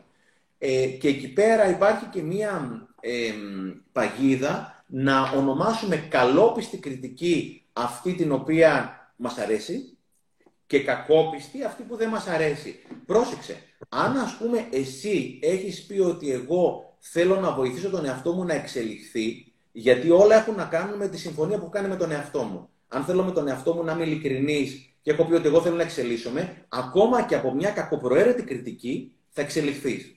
Είμαι πριν από δύο χρόνια στα Χανιά, έχω πάει σε ένα βιβλιοπωλείο, δίνω μια ομιλία γιατί δίνω ομιλίες όχι για τα βιβλία, αλλά με αφορμή τα βιβλία ιστορίες τέλος πάντων. Τέλος πάντων, επειδή μιλάω συχνά σε νέα παιδιά, χρησιμοποιώ και λέξεις οι οποίες δεν τις χρησιμοποιούν πιο μεγάλοι. Οπότε, εξηγώντας το πόσο σημαντικό είναι να τα έχεις καλά με τον εαυτό σου, λέω ρε παιδί μου, είναι πολύ σημαντικό να απολαμβάνεις ένα απλό χέσιμο στην αρχή της ημέρας. Είναι πολύ σημαντικό. Τέλος πάντων, είπα τρει-τέσσερι φορές τη λέξη χέσιμο τέλος πάντων. Ήταν μια κυρία από κάτω, άλλη σχολή, πιο μεγάλη, πολύ κλασική και και και. Ήταν τελείως διαφορετικού στυλ, αλλά το είπε πολύ ενοχλημένα και πολύ ενοχλητικά. Λέει έλεος με αυτή την ορολογία, κύριε Ξενά και τα λοιπά. Σας παρακαλώ, δεν σας επιτρέπω. Ενοχλήθηκα, ενοχλήθηκε. Όταν έφυγε, θα μπορούσα εύκολα, Σάβα, να έχω ονομάσει τοξικό αυτόν άνθρωπο ή κακοπροαίρετο. Το σκέφτηκα και λέω, ρε φιλαράκι, δεν δικαιούσε όταν μιλάς σε ανθρώπους που είναι μιας μεγαλύτερης ηλικίας και άλλης αισθητικής να χρησιμοποιήσει τη λέξη η οποία πραγματικά μπορεί να ενοχλεί. Και έκτοτε χρησιμοποιώ τη λέξη πρωινή τουαλέτα που γυρίσει στον παρόδο, το θεωρώ πολύ σημαντικό να μπορώ να τελειώσω ένα-δύο λεπτά και να απολαμβάνω μικρές νίκες. Έχω ένα φίλο που κάνει μία ώρα στην τουαλέτα. Οπότε αντί να πω τη λέξη χέσιμο, λέω τη λέξη πρωινή τουαλέτα. Εκείνη η κυρία, εκείνη την ημέρα, εκείνη η κυρία εκείνη την ημέρα, μέσα από το τοξικό που θα μπορούσα να πω ή το κακοπροαίρετο, με βοήθησε πάρα πολύ να δω κάτι το οποίο μπορεί να μην ήθελα να δω, έτσι. Ή τα παιδιά, τα παιδιά με, με προβλήματα στην όραση που μου κάνουν έντονα σχόλια προχθές στην ανάρτηση που έκανα, η οποία ήταν μια ατυχή ανάρτησης πιθανότατα, με βοήθησαν να δω κάτι το οποίο διαφορετικά δεν θα έβλεπα, έτσι. Οπότε είναι πολύ σημαντικό να απομονώσω το τοξικό. Εάν κάποιος είναι τοξικός, δεν τον θέλω στη ζωή μου. Ευχαριστώ, γεια σου. Και η κλασική επόμενη ερώτηση είναι και αν είναι και κάποιος από τον πολύ κοντινό περιβάλλον. Αν είναι από τον πολύ κοντινό σου περιβάλλον, κοιτάζει να έχεις όσο λιγότερα παρεδώσει. Μπορεί να είναι ο μπαμπάς σου, η μαμά σου. Αν σου αρχίσει την κρίνια ο μπαμπάς σου, η μαμά σου, πάρ τον μια αγκαλιά και κοπάνα την εκείνη τη στιγμή. Πραγματικά. Οπότε είναι πολύ σημαντικό να διαχωρίσω τι είναι το τοξικό το οποίο μου ρουφάει την ενέργεια και πραγματικά δεν θέλω να μου ρουφάνε την ενέργεια και τι είναι αυτό το οποίο εν δυνάμει θα μπορούσε να είναι ένα μαργαριτάρι μέσα από τα σκατά. Εγώ ε, πραγματικά βρίσκω μαργαριτάρια μέσα από τα σκατά. Πάντως, όπως λέει και μία φίλη, ε, ό,τι βλέπεις στον άλλον, το έχεις. Γιατί αν δεν το έχεις, δεν θα το βλέπεις. Πολύ απλά.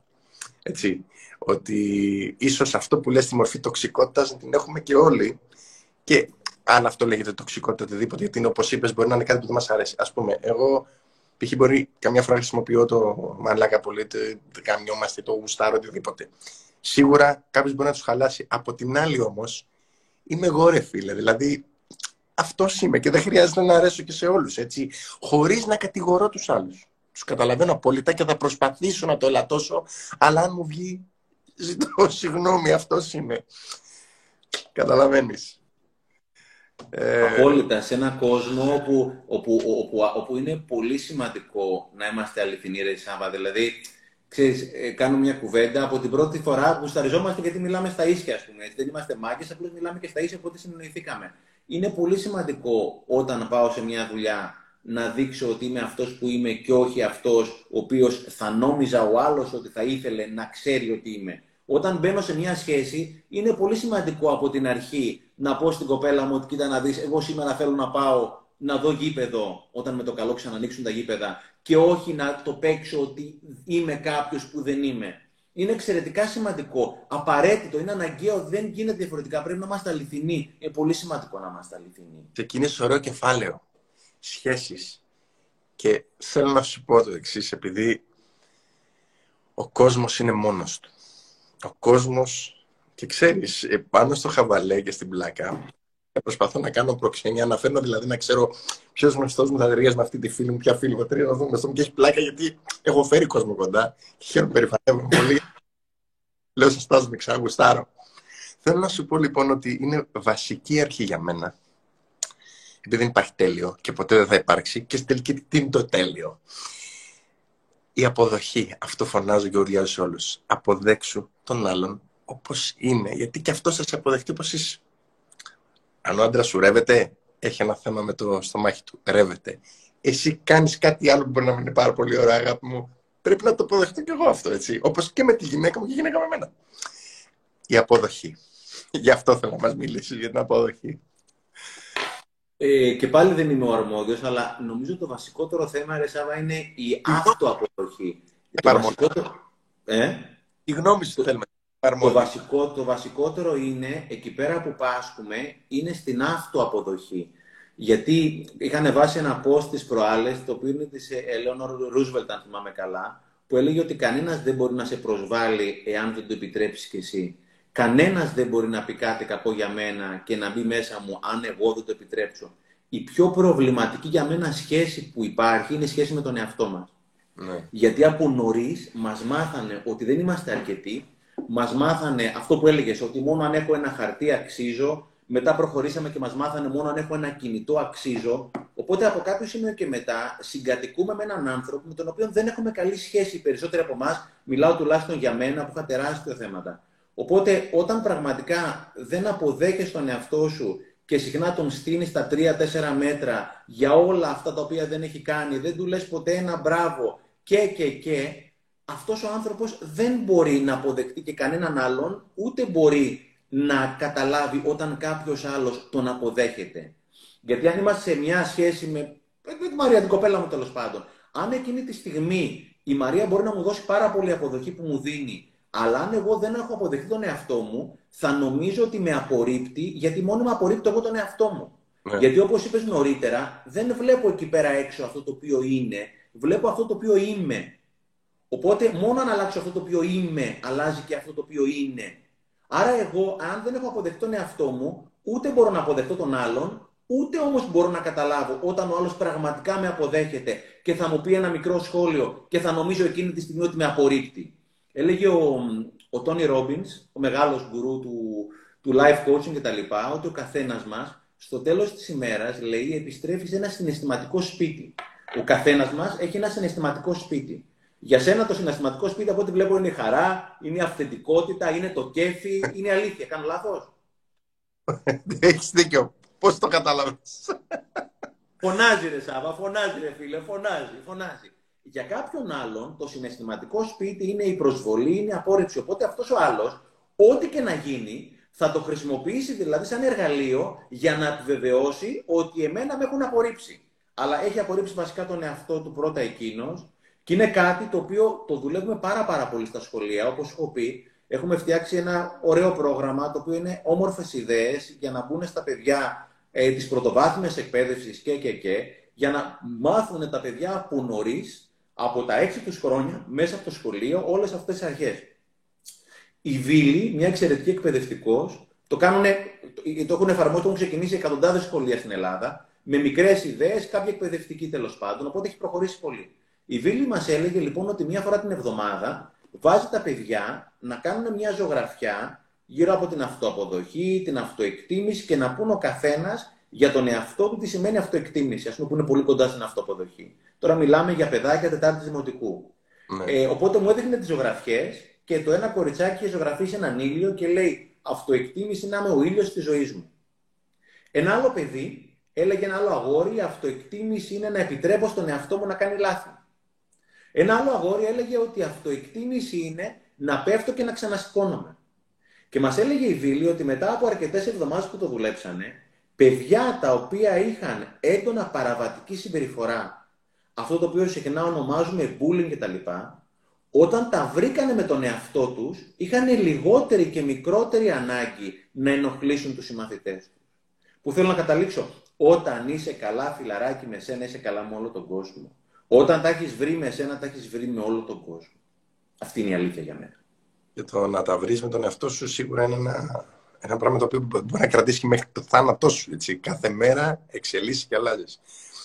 Και ήθελα να πω, μιας και μιλάμε για την αποδοχή, ότι επειδή πολλές φορές ξυπνάω, δεν έχω όρεξη για δουλειά, δεν έχω όρεξη να κάνω τίποτα. Έχει τύχει, ας πούμε, που έχω καιρό να παίξω, να βαλτωθώ μέσα στο PlayStation και να παίξω 8 ώρες. Και κάποτε αυτό μπορεί να το βλέπα τόσο ενοχικά. Ότι δηλαδή χαμένη μέρα, μη παραγωγική μέρα. Και όλο αυτό το πράγμα γεμίζει ενοχές πάρα πολύ κόσμο. Παιδιά είναι ok, είναι cool, είναι εντάξει να πεις μια μέρα να κάνω τίποτα. Και είναι ok. Δεν θα πέσουν έξω τα καράβια. Αυτό, έχεις δίκιο. Αποδέχομαι αυτό που είμαι. Βαριέμαι, έχω νεύρα, δεν είμαι καλά. Ναι. Αυτό είναι. Πολύ σημαντικό. Απλό, αυτό, Σάβα, έχει μια λεπτή γραμμή βέβαια, γιατί αν αυτό το πράγμα είναι μία μέρα το μήνα ή μία μέρα τις 15 ή όσο κρίνεις εσύ είναι ok. Εάν αυτό είναι κάθε μέρα, είναι πρόβλημα. Ναι. Δηλαδή, επειδή υπάρχει για το συνέστημα κάτι πολύ σημαντικό, όπου λένε ναι, ρε παιδί μου, νιώθω θυμωμένος, αλλά είναι το συνέστημά μου και και και. Αν νιώθεις θυμωμένος, μία συστόση είναι λογικό. Αν νιώθεις θυμωμένος κάθε μέρα, έχεις ένα θέμα. Άρα πρέπει να το λύσεις. Οπότε είναι πολύ λεπτή γραμμή που αποδέχεσαι την αλήθεια σου και που λες ότι εγώ θέλω να την αλλάξω την αλήθεια. Γιατί ναι. ξέρω ανθρώπους που έχουν απόλυτα επαφή με το συνέστημά τους, αλλά είναι στο σημείο αυτό επί δεκαετίες. Και για μένα το συνέστημα είναι, ρε παιδί μου, είναι λιμάνι. Μπαίνεις στο συνέστημα, πονάς, φοβάσαι, δεν ξέρω τι, ανεφοδιάζεσαι και προχωράς παραπέρα. Γιατί όλα τα αρνητικά συναισθήματα, π.χ. ο πόνος. Ο πόνος έχει έρθει για να μας αναγκάσει να βγούμε στη δράση. Πονάω εδώ πέρα, άρα κάτι δεν κάνω καλά. Οπότε ουσιαστικά το αφεντικό επάνω, σε οτιδήποτε πιστεύουμε, ε, σαν να πατάς το χέρι σου επάνω στο μάτι και να καίγεσαι. Ουσιαστικά ναι. σου λέει βγάλω το χέρι σου και πήγαινε κάπου αλλού. Άρα ο πόνος έχει έρθει για να με κινητοποιήσει και όχι να με ακινητοποιήσει. Οπότε είναι ακριβώς όπως το λες εσύ, αρκεί να είναι μία μέρα για το PlayStation και να μην είναι κάθε μέρα το PlayStation ή το κάθε μου PlayStation. Κάτι προχθές μου είπες ότι. Δεν θυμάμαι ακριβώς τη φράση μου. Λέει ότι πολλοί είναι ok να πέσεις στο βούρκο, είναι 100% σίγουρο ότι κάποια στιγμή θα βρεθεί στο πάτωμα στη ζωή σου. Το θέμα είναι ότι δεν έχουν όλη τη δύναμη να βγουν από το βούρκο. Κάπως μου το είπες τη φράση, σου λίγο. Κάποια στιγμή είχες πει ότι, ότι κάποια στιγμή αλλάζεις όταν φτάνει, ας πούμε, στο, φτάνει πια ως εδώ, όταν, φτάσεις, όταν ο πάτος είναι άπατος, εκείνη Μπράβο. τη στιγμή αλλάζεις. Και σου έλεγα ναι. ότι ε, είναι, είναι απαραίτητη, θυμάσαι που το λέγαμε, απαραίτητη, αλλά όχι αναγκαία συνθήκη στα μαθηματικά. Δηλαδή, ναι. συγκίνεται έτσι αλλά από μόνο του δεν θα. Είναι αυτό που χρειάζεται είναι απόφαση. Δηλαδή ναι. να πεις ότι εγώ θα αλλάξω, δεν υπάρχει περίπτωση. Γιατί ξέρω ανθρώπους που έχουν πάει πάρα, πάρα πολύ χαμηλά, έχουν πέσει μέσα στο βούρκο και παρόλα αυτά δεν σηκώθηκαν. Οπότε είναι απαραίτητη, αλλά όχι αναγκαία. Η αναγκαία συνθήκη είναι απόφαση. Να πεις ότι εγώ θα το, αλλάξω, θα το αλλάξω no matter what. Δεν υπάρχει περίπτωση να ξανακάνω αυτό το πράγμα, ό,τι και να είναι αυτό για τον καθένα μας. Έτσι. Ήθελα να σε ρωτήσω κάτι. Ε, αρκετές γυναίκες ρωτήσαν και δείξαν το θέμα λέγοντας ότι δεν υπάρχει συναισθηματική οριμότητα στο αρσενικό φύλλο και πώς αλλάζει αυτό.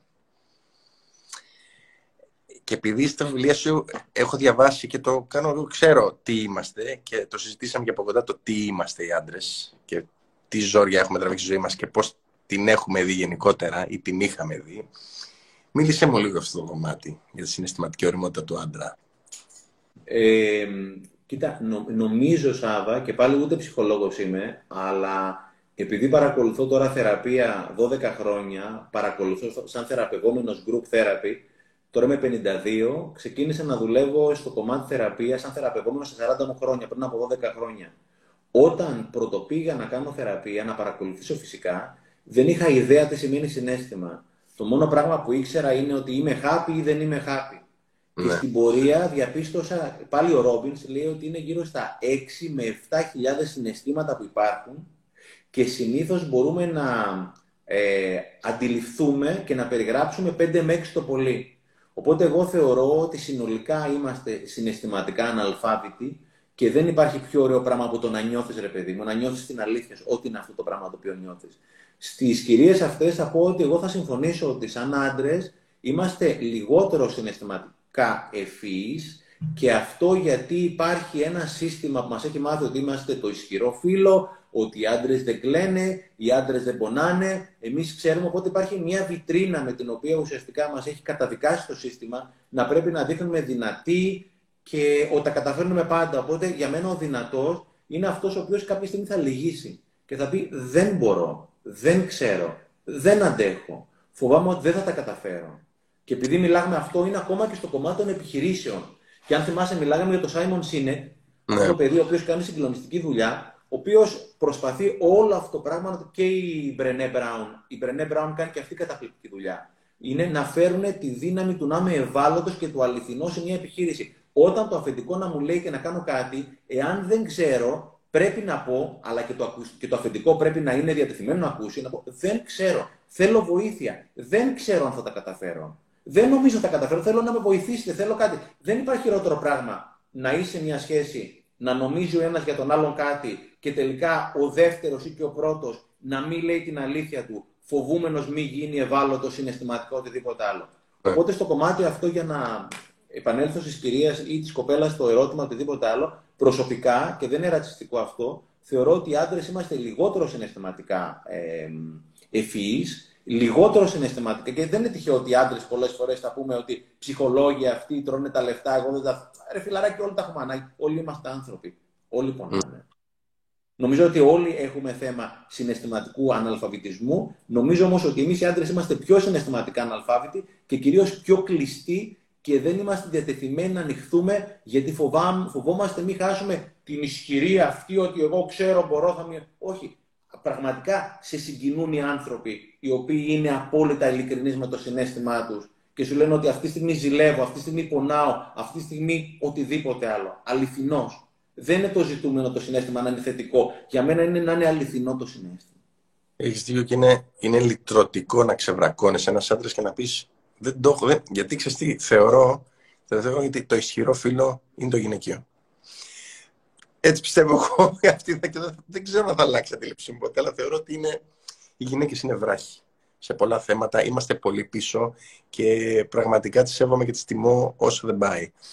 Ε, είναι όμορφο, συγγνώμη Σαββά, είναι πολύ όμορφο. Εγώ προχθές με την ανάρτηση για τον συνάνθρωπο τον τυφλό που δεν είχα λάβει κάποια πράγματα σοβαρά υπόψη κτλ.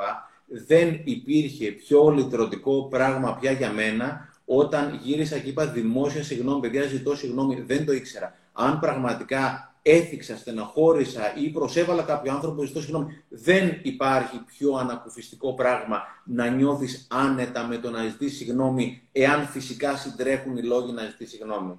Και ειδικά όσοι από εμάς είμαστε παιδιά, ε, είμαστε, έχουμε παιδιά, δεν υπάρχει τίποτα πιο ωραίο να πεις στο παιδί σου, αγάπη μου, συγγνώμη, πραγματικά δεν το ήθελα, με συγχωρείς. Τα παιδιά σε είτε είμαστε εκπαιδευτικοί είτε γονείς. Όταν ζητήσει συγγνώμη από τα παιδιά, τα παιδιά το χάνουν τη γη κατά από τα πόδια τους. Λέει, τι εννοείς; Λέω, δεν το κάνω. Και έχουμε μάθει ότι τα πρόσωπα κύρους, είτε είναι οι καθηγητές, οι δάσκαλοι, οι γονείς, δεν πρέπει να ζητάνε συγγνώμη. Παπάρια. Συγγνώμη, αγάπη μου, σε πόνεσα. Εγώ πολλές φορές την πατάω με τη μικρή μου την κόρη και τσακωνόμαστε γιατί καμιά φορά έχει το τάμπλετ λίγο παραπάνω. Αλλά μου πήρε πολύ καιρό να καταλάβω ότι μέσα από το τάμπλετ, όχι την υπερβολή του, μέσα από το τάμπλετ συνδέεται και μου δείχνει βιντεάκια και, και μου λέει πράγματα. Όταν την έβλεπα με το τάμπλετ, τρελνόμουν και της φώναζα.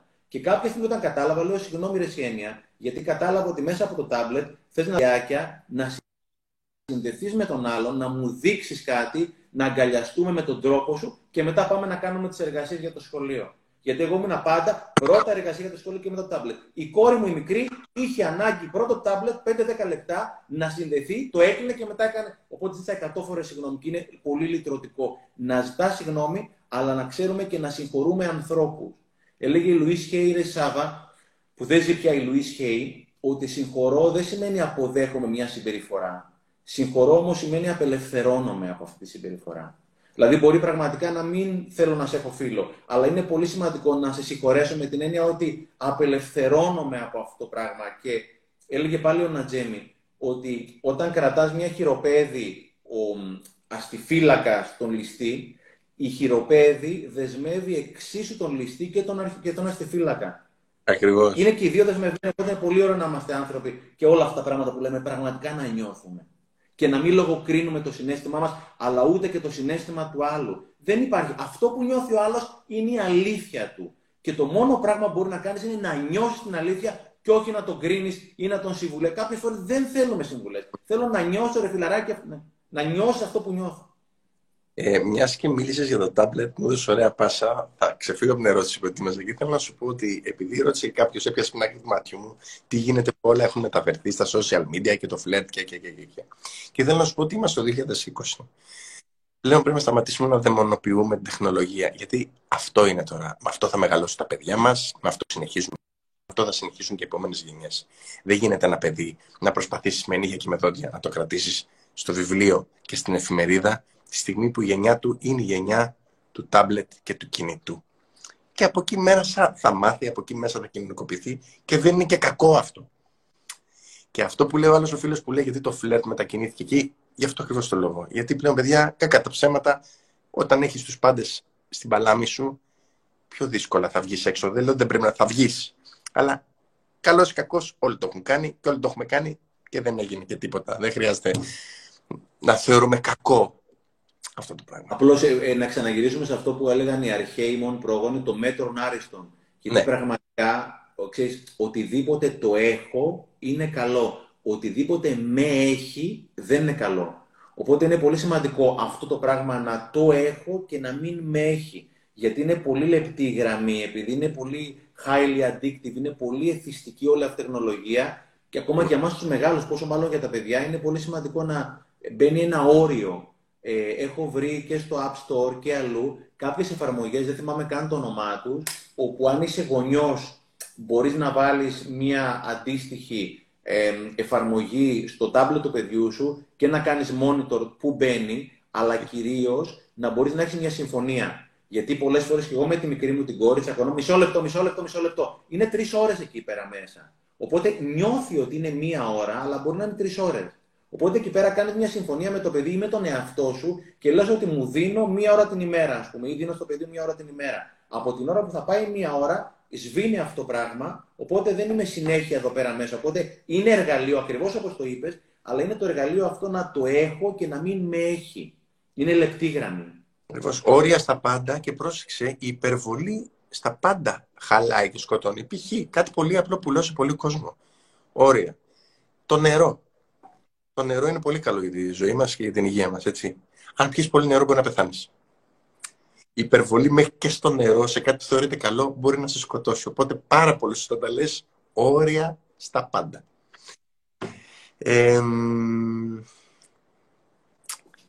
Πώς... Θα κλείσει αυτό, Σάβα. Κανονικά το, κανονικά το Instagram νομίζω ναι. κλείνει στη μία ώρα. Ποιος το είπε αυτό, θα τους τσακίσω. μαζί θα κάνουμε live, Σάβα. Μαζί, μαζί, μαζί. Έχω περάσει 65 λεπτά και δεν έχει κλείσει, φίλε. Δεν είναι ζούμε εδώ, να ξέρεις. Τέλεια. Γιατί παλιά έκλεινε στα 60 λεπτά και πρέπει να το ξανανοίξουμε, οπότε το πάμε. Μάρκ, σε έσκησα. λοιπόν, Είσαι αρκετές μεγάλος, μ' αρέσεις θέλω την άποψή σου για την εξής ερώτηση. Πώς σταματάς την αναζήτηση αποδοχής από τους άλλους, ρωτάει μια φίλη. Θα κάνε την ερώτηση, Σαββά. Άλλη μια φορά. Κοπέλα, αυτή τι γίνεται, αναζητάει όλη της τη ζωή την αποδοχή από τους άλλους, να την αποδεχτούν οι άλλοι για να νιώσει καλά. Καταλαβαίνω, ξέρω, είδα το πρόσωπό σου, το καταλαβαίνω, είναι μάλιστα. Λοιπόν, είναι 1η Δεκεμβρίου του 1998 ναι. Είμαι 30 χρονών ε, και δίνω μια παρουσίαση για την εταιρεία που είναι διαφημιστική εταιρεία τέλος πάντων. Mm. Και πάνω εκεί πέρα που δίνω ομιλία, ξαφνικά μου κόβεται η φωνή μου. Μου κόβεται όταν λέω κόβεται η φωνή μου, κόβεται η φωνή μου μαχαίρι. Σαν να μιλάω τώρα και μετά να βγαίνει αέρα. Δηλαδή κόπηκε η φωνή μου ε, εκείνη τη στιγμή. Τέλος πάντων θεωρούσα ότι το απόγευμα θα επιστρέψει, δεν επανήλθε την επόμενη μέρα, τη μεθεπόμενη πάω σε ένα γιατρό τέλος πάντων, ο οποίος είδε τις φωνητικές χορδέ και είδε ότι οι φωνητικές χορδέ ήταν μια χαρά. Ναι. Και όσο πιο πολύ το έψαξα, μετά είδα ότι υπήρχε κάποιο θέμα πριν από κάποιους μήνες από το κόψιμο της φωνής μου, το οποίο με είχε στεναχωρήσει πάρα πάρα πολύ. Ε, Κάποιος με είχε κατηγορήσει για κάτι που είχα κάνει, το οποίο δεν το είχα κάνει, αλλά εγώ δεν μπορούσα να αποδείξω ότι δεν είμαι ελέφαντας. Είχα στεναχωρηθεί και πολύ αφιερωμένο σε αυτή την αγαπημένη φίλη η οποία σου έκανε την ερώτηση. Είχα διαπίστωσα ότι είχα στεναχωρηθεί τόσο πολύ για κάτι το οποίο κάποιος είχε πει για μένα το οποίο δεν μπορούσα να αποδείξω ότι δεν ήμουν, γιατί είχα τόσο πολύ ανάγκη την αποδοχή με νύχια και με δόντια, όπου πραγματικά μου πήρε έξι μήνες για τη φωνή μου να επανέλθει μετά από έντονη ψυχοθεραπεία και λογοθεραπεία. Ήταν ως συνήθως είχε νοσήσει η ψυχή και όχι το σώμα. Όταν βρήκα ένα γιατρό φίλο μετά από λίγο καιρό, μου λέει στεναχωρήθηκες τόσο πολύ που αν ήσουν μεγαλύτερο σε υγεία και πιο επιβαρημένη υγεία σου, φιλαράκο ήταν έμφραγμα. Οπότε στα 30 μου χρόνια, εγώ ευτυχώς ήμουνα υγιής και αθλητικός από τότε, θα κινδύνευα να πάω στον άλλο κόσμο επειδή στεναχωρήθηκα τόσο πολύ γιατί δεν μπορούσα να διαχειριστώ το γεγονός ότι κάποιος για δικούς του λόγους δεν με είχε αποδεχτεί και είπε κάτι, κάτι, κάτι πάρα πολύ κακό για μένα. Δηλαδή είναι θέμα, στη φίλη μου αυτή, είναι δυνητικά θέμα ζωής και θανάτου. Εγώ πρώτη 12 του 98 κρίθηκε η ζωή μου. Ευτυχώς το δούλεψα με την ψυχοθεραπεία και πήρα το μάθημα ότι δεν μπορούν όλοι να είναι ευχαριστημένοι από εσένα. Δεν γίνεται, θα τρελαθείς. Δεν είναι διαφορετικά. Και μπορώ να σου πω ότι και το παραδέχομαι δημόσια και το έχω ξαναπεί στη συνέντευξή μου ότι είχα τρομακτικά πολλές ενοχές κάθε φορά που γίναγα σπίτι μου μετά τη δουλειά, ειδικά όταν δούλευα βράδυ και έλεγα ότι δεν θέλω να ξυπνήσω το πρωί. Γιατί, γιατί δεν μίλησε καλά σε αυτόν, γιατί δεν εξυπηρέτησε καλά εκείνο, γιατί αυτός είπε για μένα, γιατί αυτός έχει κακιά προ για μένα. Και ήταν αυτό, όπως διάβασα κάτω το σύνδρομο του καλού παιδιού. Ήθελα με το καλό παιδί σε όλους. Και να μην έχει κανένας να μου προσάψει τίποτα και να με αποδέχονται όλοι και να με αγαπούν όλοι. Και αυτό μου δημιουργούσε τρομακτικές ενοχές σε σημείο που ήθελα να πεθάνω, έτσι. Έλεγα μην ξυπνήσω. Για ύπνο και έλεγα μην ξυπνήσω το πρωί, να μην ξανανιώσω αυτές τις ενοχές. Και ξέρεις το να κυνηγάς συνέχεια την αποδοχή και την χαρά των άλλων είναι εγγύηση, πρώτα απ' όλα δεν θα είσαι χαρούμενος εσύ, και από κάποιο σημείο και μετά είναι πραγματικά αυτό που σου λέω και είναι αντριχιαστικό, είναι εγγύηση ότι θα αρρωστήσεις. Είναι εγγύηση για αρρώστια, μακροπρόθεσμα, το να προσπαθείς να τους έχεις όλους χαρούμενους. Δεν γίνεται. Είναι σαν να προσπαθεί να ευθυγραμμίσει όλους τους πλανήτες όλων των γαλαξιών.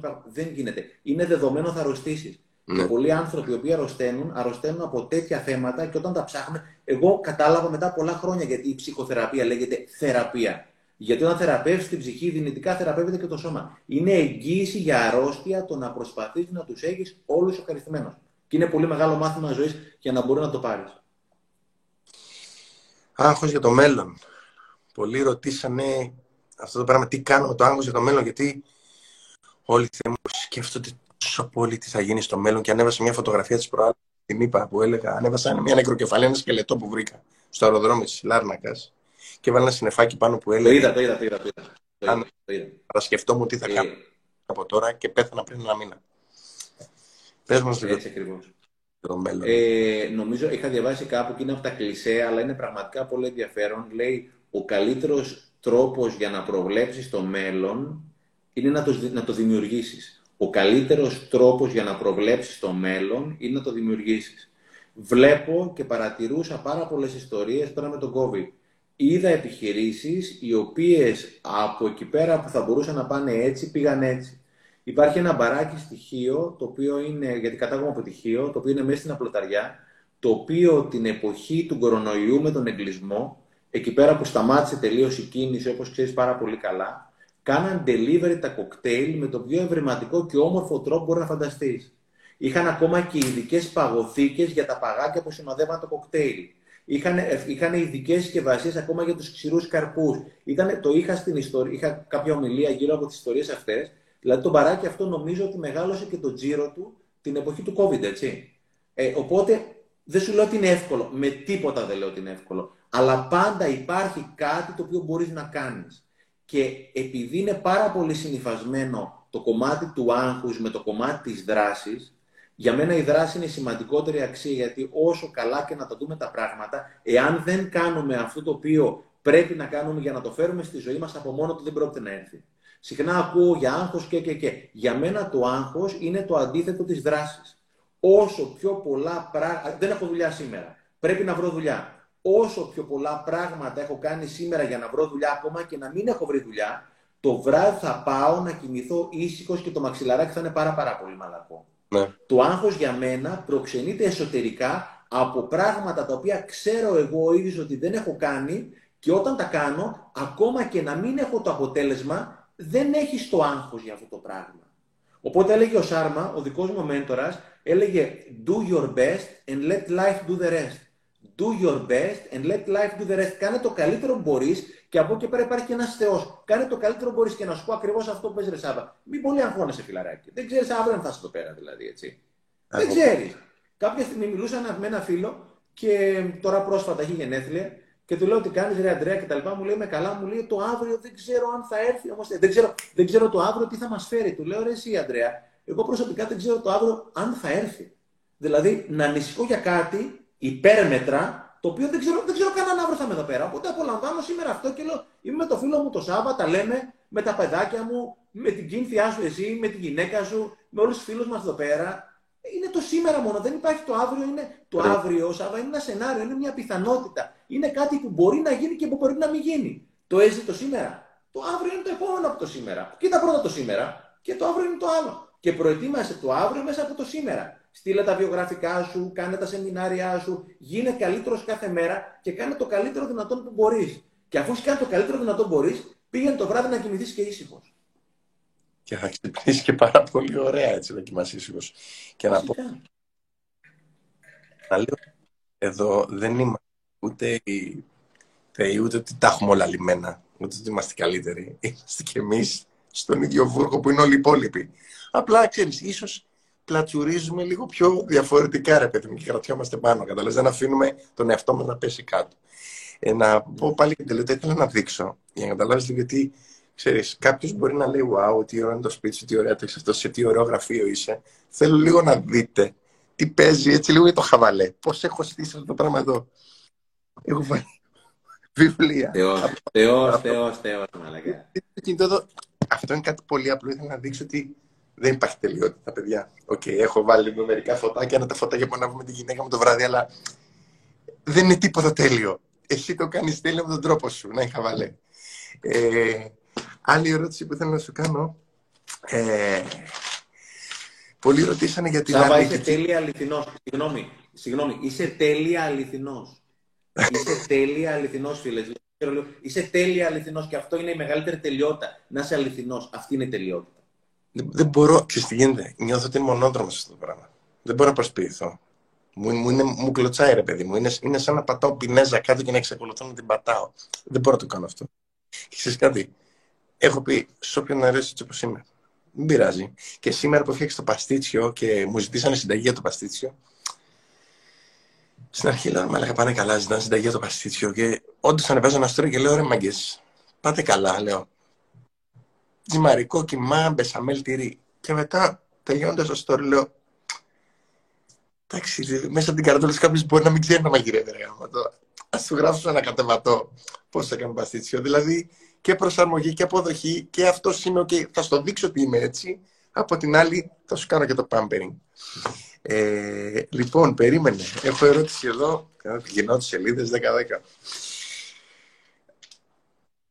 Ε, σε ε, ρωτάει ο κόσμος αν έχεις κάνει ψυχοθεραπεία. Απάντησε πριν λίγο, έχεις κάνει ψυχοθεραπεία.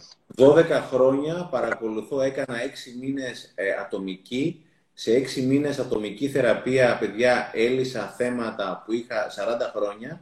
Και η τότε θεραπεύτριά μου με ρώτησε αν θέλω να μπω σε ομάδα. Η απάντηση ήταν αυτό ακριβώς που είπαμε μεταξύ μας. Why not, γιατί όχι, αυτό που λέγαμε και μεταξύ μας, Άβα. Μπήκα σε ομάδα και εδώ και 12 χρόνια Κάθε Τετάρτη έχουμε τη συνεδρία μας, τώρα γίνεται από μακριά μέσα από Zoom. Δεν μπορώ να διανοηθώ τη ζωή μου χωρίς θεραπεία. Δεν θα ήμουν αυτός που είμαι, δεν θα, ήμουν, δεν θα ήταν η σχέση με αυτή που είναι, δεν θα ήταν η σχέση με τα παιδιά μου αυτή που είναι. Τις προάλλες θεωρώ δηλαδή ότι πραγματικά όλο το κομμάτι αυτό της θεραπείας θα έπρεπε να είναι υποχρεωτικό και επιδοτούμενο από το κράτος. Πολύ ακριβώς. Θα ζούσαμε, θα ζούσαμε σε άλλο σύστημα. Κάποια στιγμή ε, ήμουν από τις προάλλες προχθές πάλι με την κόρη μου τη μεγάλη, η οποία είναι 12 χρονών, ομορφούλα και και και. Οπότε της λέω: Ρε, η Άβρα, πες μου τώρα παίζει με τα γκομενάκια, τι γίνεται εκεί πέρα, ποιος σου αρέσει, το ένα το άλλο, από το Riverdale που βλέπεις στο Netflix, ποιος σου αρέσει κτλ. Σκέφτεται για λίγο η κόρη μου και μου λέει, μετά μου λέει: Μπαμπά, Έλα λέω. None of your business. Δεν σε αφορά καθόλου. Πρόσεξε. Όταν εγώ μετά, the hard way, πολύ δύσκολα μετά από 12 χρόνια έχω μάθει να οριοθετούμε για να υπερασπίζομαι, για να προασπίζομαι, να προσέχω, να αγαπάω τον ιδιωτικό μου χώρο, μετά να γνωρίζω κάθε δικαίωμα στο παιδί μου, το οποίο είναι και προσωπική υποχρέωση, να προασπιστεί το δικό του το χώρο. Εάν δεν είχα δουλέψει, θα το έπαιρνα σαν απόρριψη. Θα έλεγα το κλασικό, δεν κατάλαβα, δεν κατάλαβα το παιδί μου. Το παιδί μου δεν είναι δικό μου. Το παιδί μου δεν είναι παιδί μου, είναι δικό του παιδί. Είναι δική της η οντότητα. Η Κίνθια, η Άβρα, η Έννοια, όλα αυτά τα παιδιά. Οπότε όταν σέβεσαι το χώρο το δικό σου, ε, εξορισμούς σέβεσαι και το χώρο του άλλου. Και λέω πώς θα ήταν η ζωή μου εάν δεν είχα κάνει θεραπεία. Δεν θέλω καν να το σκέφτομαι έτσι. Μάλιστα. Έχω πολλές ερωτήσεις οι οποίες είπαν για το χωρισμό. Πώς μαζεύεις, λέει, τα κομμάτια σου μετά από χωρισμό, ενώ λέει, τα έχεις δώσει όλα και δεν πήρες τίποτα πίσω. Oh. Πρόσεξε τώρα. Πώς στέκομαι, το πρώτο πράγμα που τους λέω είναι καταρχήν για το δίνω. Όταν δίνεις και περιμένεις κάτι πίσω, δεν είναι ανίδιοτελές αυτό. Δίνεις γιατί χειραγωγείς να προσπαθείς να πάρεις κάτι από αυτόν. Θέλουμε να δίνεις δεν θέλω τίποτα, ρε φίλε. Από εκεί ξεκινά. Από εκεί και πέρα, λοιπόν, τώρα πάμε και πώς ξεπερνιέται ένας χωρισμός. Κάτι. Ε, περίμενε, γιατί είσαι ο καθήλυνα αρμόδιος εδώ πέρα για το εξής. Θα σου πω για ποιο λόγο. Ε, αυτό που είπες ακριβώς, θέλω να μας μιλήσει για την Κυριακή, το σόλο που κάνεις εσύ, που δίνεις τον εαυτό σου. Θέλω να κάνω μια μικρή εισαγωγή και να σου δώσω την πάσα, γιατί είναι συγκλονιστικό αυτό. Θα είναι η ιστορία που θα γράψω. Απλώς σε αυτό κάνω μια εισαγωγή σε σένα που τα δίνω όλα. Δεν πρέπει να τα δώσεις όλα. Πρέπει πρώτα να δώσεις τον εαυτό σου για να μπορεί να έχεις για τους άλλους. Και θα ήθελα να, να μας μιλήσει, γιατί συγκλονίστηκα, για τις Κυριακές τις δικές σου με τον Σάβα. Η Κυριακή είναι η μέρα που αγαπώ. Βασικά αγαπώ όλες τις μέρες, αλλά Κυριακή έχω πει κάτι στον εαυτό μου πρώτα και μετά και στη γυναίκα μου. Το πρωί από τις 7-7.30 μέχρι τις 10-10.30 της λέω αρετή μου με ξεχνάτε. Φεύγω από το σπίτι, παίρνω τον καφέ μου, παίρνω το βιβλίο μου και πάω και περνάω τρεις ώρες μόνος μου. Με τη μηχανή μου, στο βουνό, με το αυτοκίνητο, κάπου ακούω τη μουσική μου. Είναι οι ώρες μου. Και είναι 100% δικές μου. Και αυτό είναι πάρα πολύ ωραίο. Είναι πολύ ωραίο. Νιώθω πολύ καλά με τη μοναξιά μου, με τη μοναχικότητά μου εκείνη τη στιγμή. Είναι η ώρα μου. Είναι η ώρα που γεμίζω πολύ. Όχι ότι δεν γεμίζω με τη γυναίκα μου και την κόρη μου, γεμίζω αφάνταστα πολύ, αλλά τη βρίσκω πάρα πολύ με την πάρτη μου. Αυτό, αυτό ήταν που σου είχα πει και σου έκανε εντύπωση και χαίρομαι που το συζητήσαμε. Είναι συγκλονιστικό, το θεωρώ πραγματικά, δηλαδή σε συνέχεια της ερώτησης, όταν δεν μπορώ να δώσω κάτι το οποίο, δηλαδή πρέπει να έχω για να δώσω. Οπότε πρέπει να δώσω πρώτα στον εαυτό μου και πραγματικά πολύ respect για όλο αυτό που κάνει στην Κυριακή. Ήταν συγκλονιστικό αυτό το πράγμα. Αν τα δώσεις όλα, δεν σου ζήτησε ο άλλος καταρχήν να τα δώσεις όλα. Πρέπει να δώσεις πρώτα στον εαυτό σου, γιατί ούκαν λάβεις παρά του μη έχοντος. Όταν τα δώσω όλο, είναι θυματοποίηση, είναι ναι. κάτι το οποίο είναι ενάντια στην αυτοεκτίμηση, είναι κάτι το οποίο έχω αδειάσει και μετά θα μου φταίνε και οι άλλοι. Του τα έδωσα όλα, αλλά. Και όπως είπες πολύ καλά, Σάβα, το να τα δίνω για να πάρω κάτι είναι συναλλαγή. Η αγάπη είναι πραγματικά δώρο. Δίνω γιατί γουστάρω. Αλλά ξεκινάς εξορισμού αναγκαστικά και με πάρα πολλά πρέπει από τον εαυτό σου. Δηλαδή, όταν εσύ γυρίσεις τη γυναίκα σου και στην κίνθια Κυριακή 11-12 το μεσημέρι δεν είσαι γεμάτος, ρε φίλε. Α, ναι, βέβαια. Είναι, αυτό είναι σαν μια γεννήτρια. Είναι σαν μια γεννήτρια. Οπότε να δίνουμε στον εαυτό μας είναι μια γεννήτρια ή το δυναμό που είχαμε παλιά στα ποδήλατα, παράγει ενέργεια και τότε μπορεί να τη δώσεις. Δηλαδή πραγματικά μας το έχουν μάθει και ο καλογύρο δικός μου δάσκαλος φωνάζει κιόλας. Ότι πολύ συχνά τα τραγούδια τα οποία είναι στάδωσα όλα και με παράξεις και θυματοποίηση, όλο το σύστημα είναι λίγο εναντίον. Είναι, λίγο εναντίον. Ενώ το βασικό να πάρει ένα τραγούδι που να λέει Δίνω στο Στεφανάκο πρώτα, δίνω στο Σάβα πρώτα κτλ. Και, και μετά δίνω σε όλο τον κόσμο. Ναι. Και ο, ακόμα και ο Χριστός είχε πει, ουκ, είχε πει για τους δύο χιτώνες. Πρέπει να έχεις δύο χιτώνες για να δίνεις τον έναν. Yeah, δεν είχε πει ποτέ να δίνεις τον έναν. Το να, δίνεις, το να έχεις δύο να δώσεις τον έναν είναι αγάπη. Το να έχεις τον έναν να δώσει τον έναν είναι θυματοποίηση. Οπότε δεν είναι καλό, είναι, είναι πολύ κακό να θυματοποιούμαστε, χωρίς να υπάρχει λόγος. Θέλω να μιλήσω, επειδή αναφέρθηκε πολύ για τη μοναξιά, λέει μερικοί άνθρωποι δεν αντέχουν μόνοι, και θέλω να μιλήσω λίγο σε αυτό το σημείο για το κομμάτι της εξάρτησης. Και λέω πάντα ότι παντός είδους εξάρτηση είναι κακή εξάρτηση. Και δεν μιλάω μόνο για τις ουσίες ή για το αλκοόλ που είχα περάσει και εγώ μια εξάρτηση. Μιλάω για την εξάρτηση από τους ανθρώπους. Όταν χρειάζεσαι έναν άνθρωπο δίπλα σου για να περάσεις καλά. Όταν να πας για μπύρα, αν δεν έχεις έναν άνθρωπο για να πας για μπύρα, μένεις στο σπίτι και είσαι χάλια. Γιατί δεν έχεις έναν άνθρωπο να εξαρτηθείς από αυτόν, να βγεις μαζί του για να μην μπουν για σένα. Αυτό θέλω να πω. Δηλαδή, δεν υπάρχει πιο μαγικό πράγμα να μπορείς να βγεις μόνος σου, να μείνεις μόνος σου και να περάσεις τέλεια.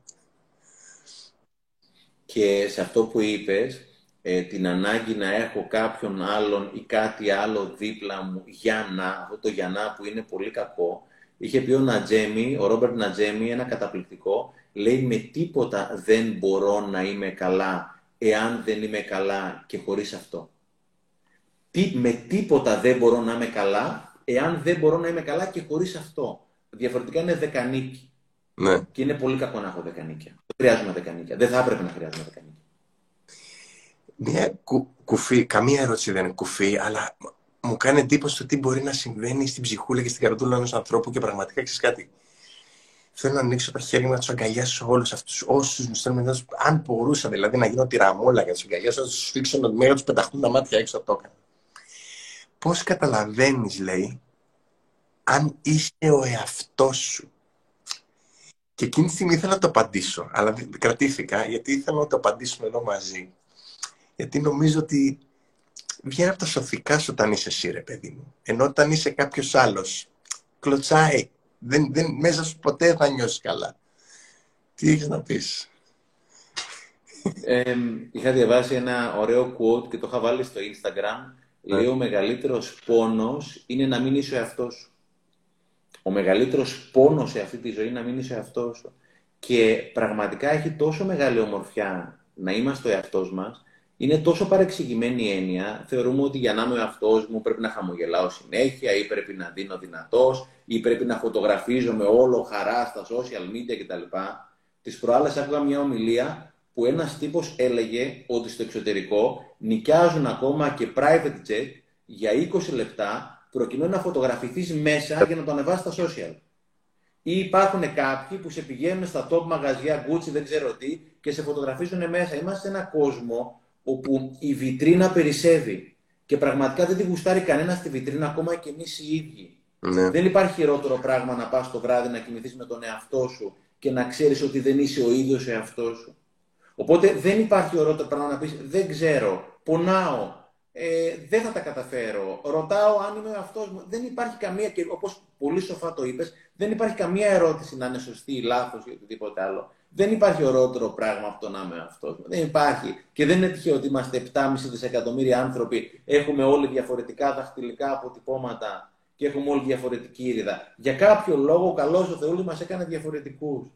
Και είναι πολύ, δηλαδή, και μιλάω συχνά με νέα παιδιά, ας πούμε, και μου λένε για τον όνειρό τους. Και όταν είναι αυτό που είπες ακριβώς, Άβα, όταν είσαι ο αυτό σου, ακτινοβολεί.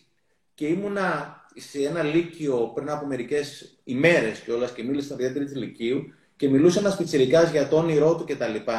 Αλλά ρε παιδί μου, τον έβλεπα, δεν... εσύ όταν μιλάς για το όνειρό σου, είπες αυτό το πράγμα θέλω να τσαγκαλιάσω τώρα όλους. Είσαι τόσο ευτυχισμένος.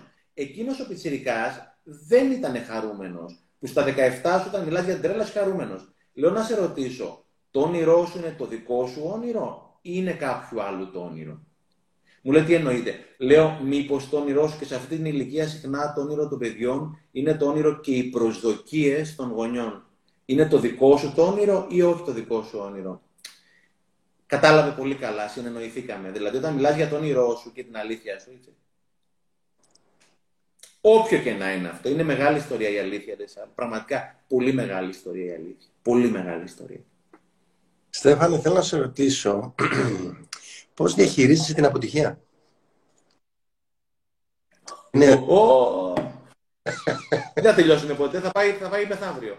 Άκου, άκου. Ε... Μπορείς να κάνεις; Μπορείς να πιέσεις τον εαυτό σου να το βάλεις σε ένα τρίλεπτο frame με, με keywords. Με ωραίες σύντομες προτάσεις. Γιατί σου έχω και άλλη ερώτηση μετά. Ναι ρε. Ε, την βιώνω συνέχεια, συνέχεια, συνέχεια.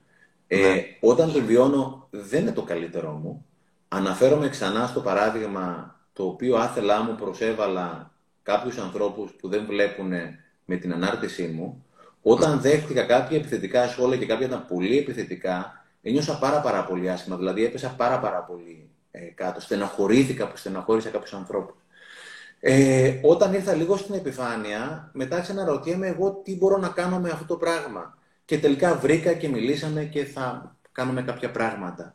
Ε, αυτά που έλεγα νωρίτερα. Αλλά θέλω να σου πω ότι η αποτυχία είναι πώς είναι το κύμα το βουβό, όπου κατεβαίνει το κύμα για να ανέβει το επόμενο το κύμα. Ναι. Δεν υπάρχει αυτό το πράγμα συνέχεια επάνω. Η αποτυχία πολλές φορές πυροδοτεί την επιτυχία.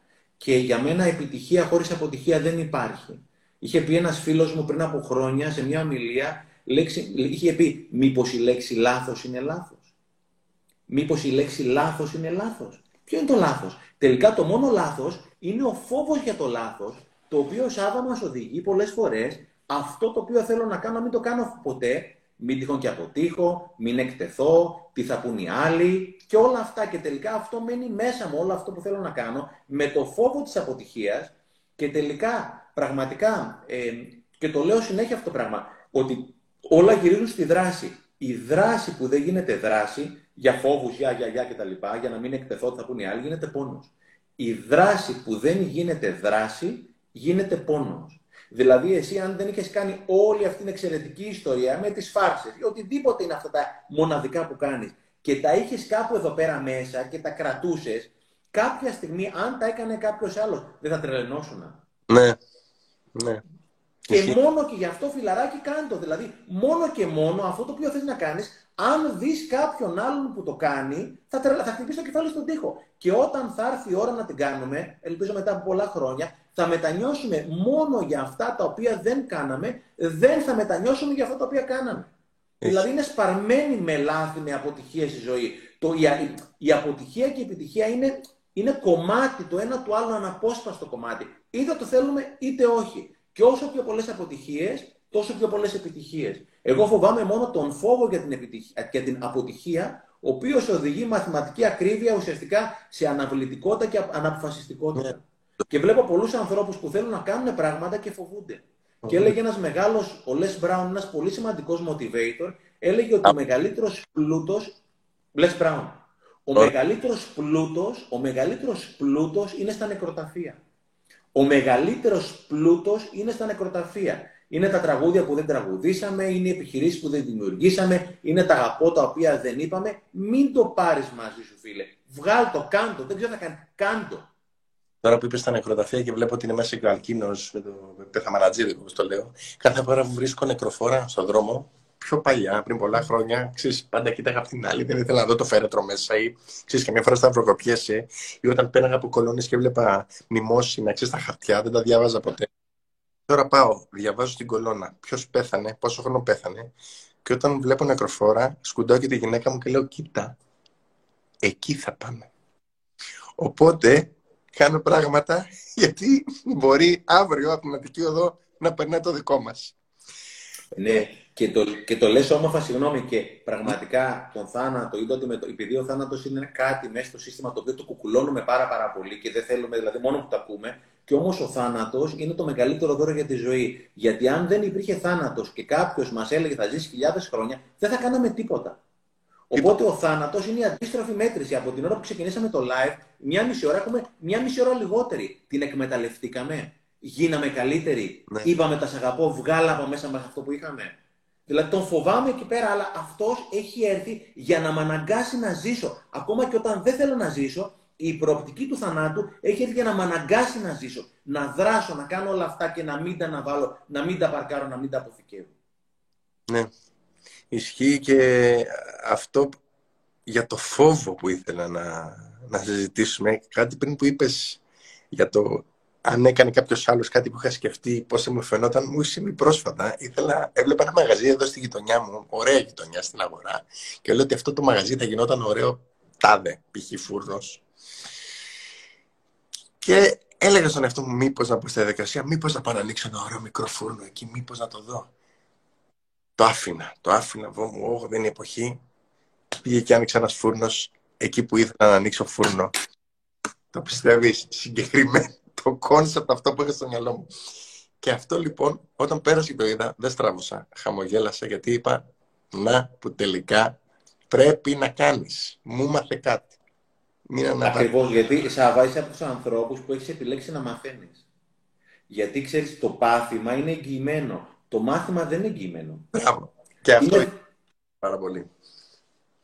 Είναι δεδομένο ότι θα πάθουμε όλοι και δεν είναι επιλογή. Το να μάθω από το πάθημα είναι επιλογή. Και κάποια στιγμή είχα δώσει μια συνέντευξη με το COVID και τα λοιπά και με είχε ρωτήσει κάποιος, τελικά θα μάθουμε από αυτό το οποίο έγινε. Και τους είπα ότι κάποιοι οι οποίοι έχουν επιλέξει να μαθαίνουν, θα μάθουν. Κάποιοι οι οποίοι έχουν επιλέξει να μην μαθαίνουν, δεν θα μάθουν. Οπότε κάποιοι θα μάθουν, κάποιοι όλοι. Για σένα, αυτό με το φούρνο που έγινε, έγινε μάθημα. Για κάποιον άλλον, μπορεί πραγματικά να ήταν ένα συνεχή πόνος και να μην ξαναέβγαινε ποτέ στη δράση για να κάνει κάτι αντίστοιχο, ας πούμε. Ναι.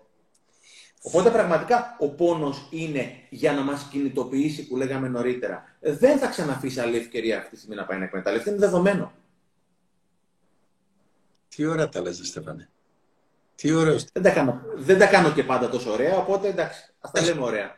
Τόσες ώρες γίνομαι και εγώ λίγο. Και πριν έγινα λίγο μαλάκι στη γυναίκα μου. Αγάπη μου, συγγνώμη αν μας βλέπεις, μας βλέπεις από το μέσα δωμάτιο. Συγγνώμη. λοιπόν, άλλη ερώτηση. Ε, α, πάρα πολύ ωραίο που θα το συζητήσουμε. Στερεότυπα σχετικά με την ηλικία, το χρόνο που περνάει, τα παιδιά που δεν γίνονται, κυρίως για τις γυναίκες. Ξέρεις τώρα, αυτό είναι ένα μεγάλο θέμα και έχω...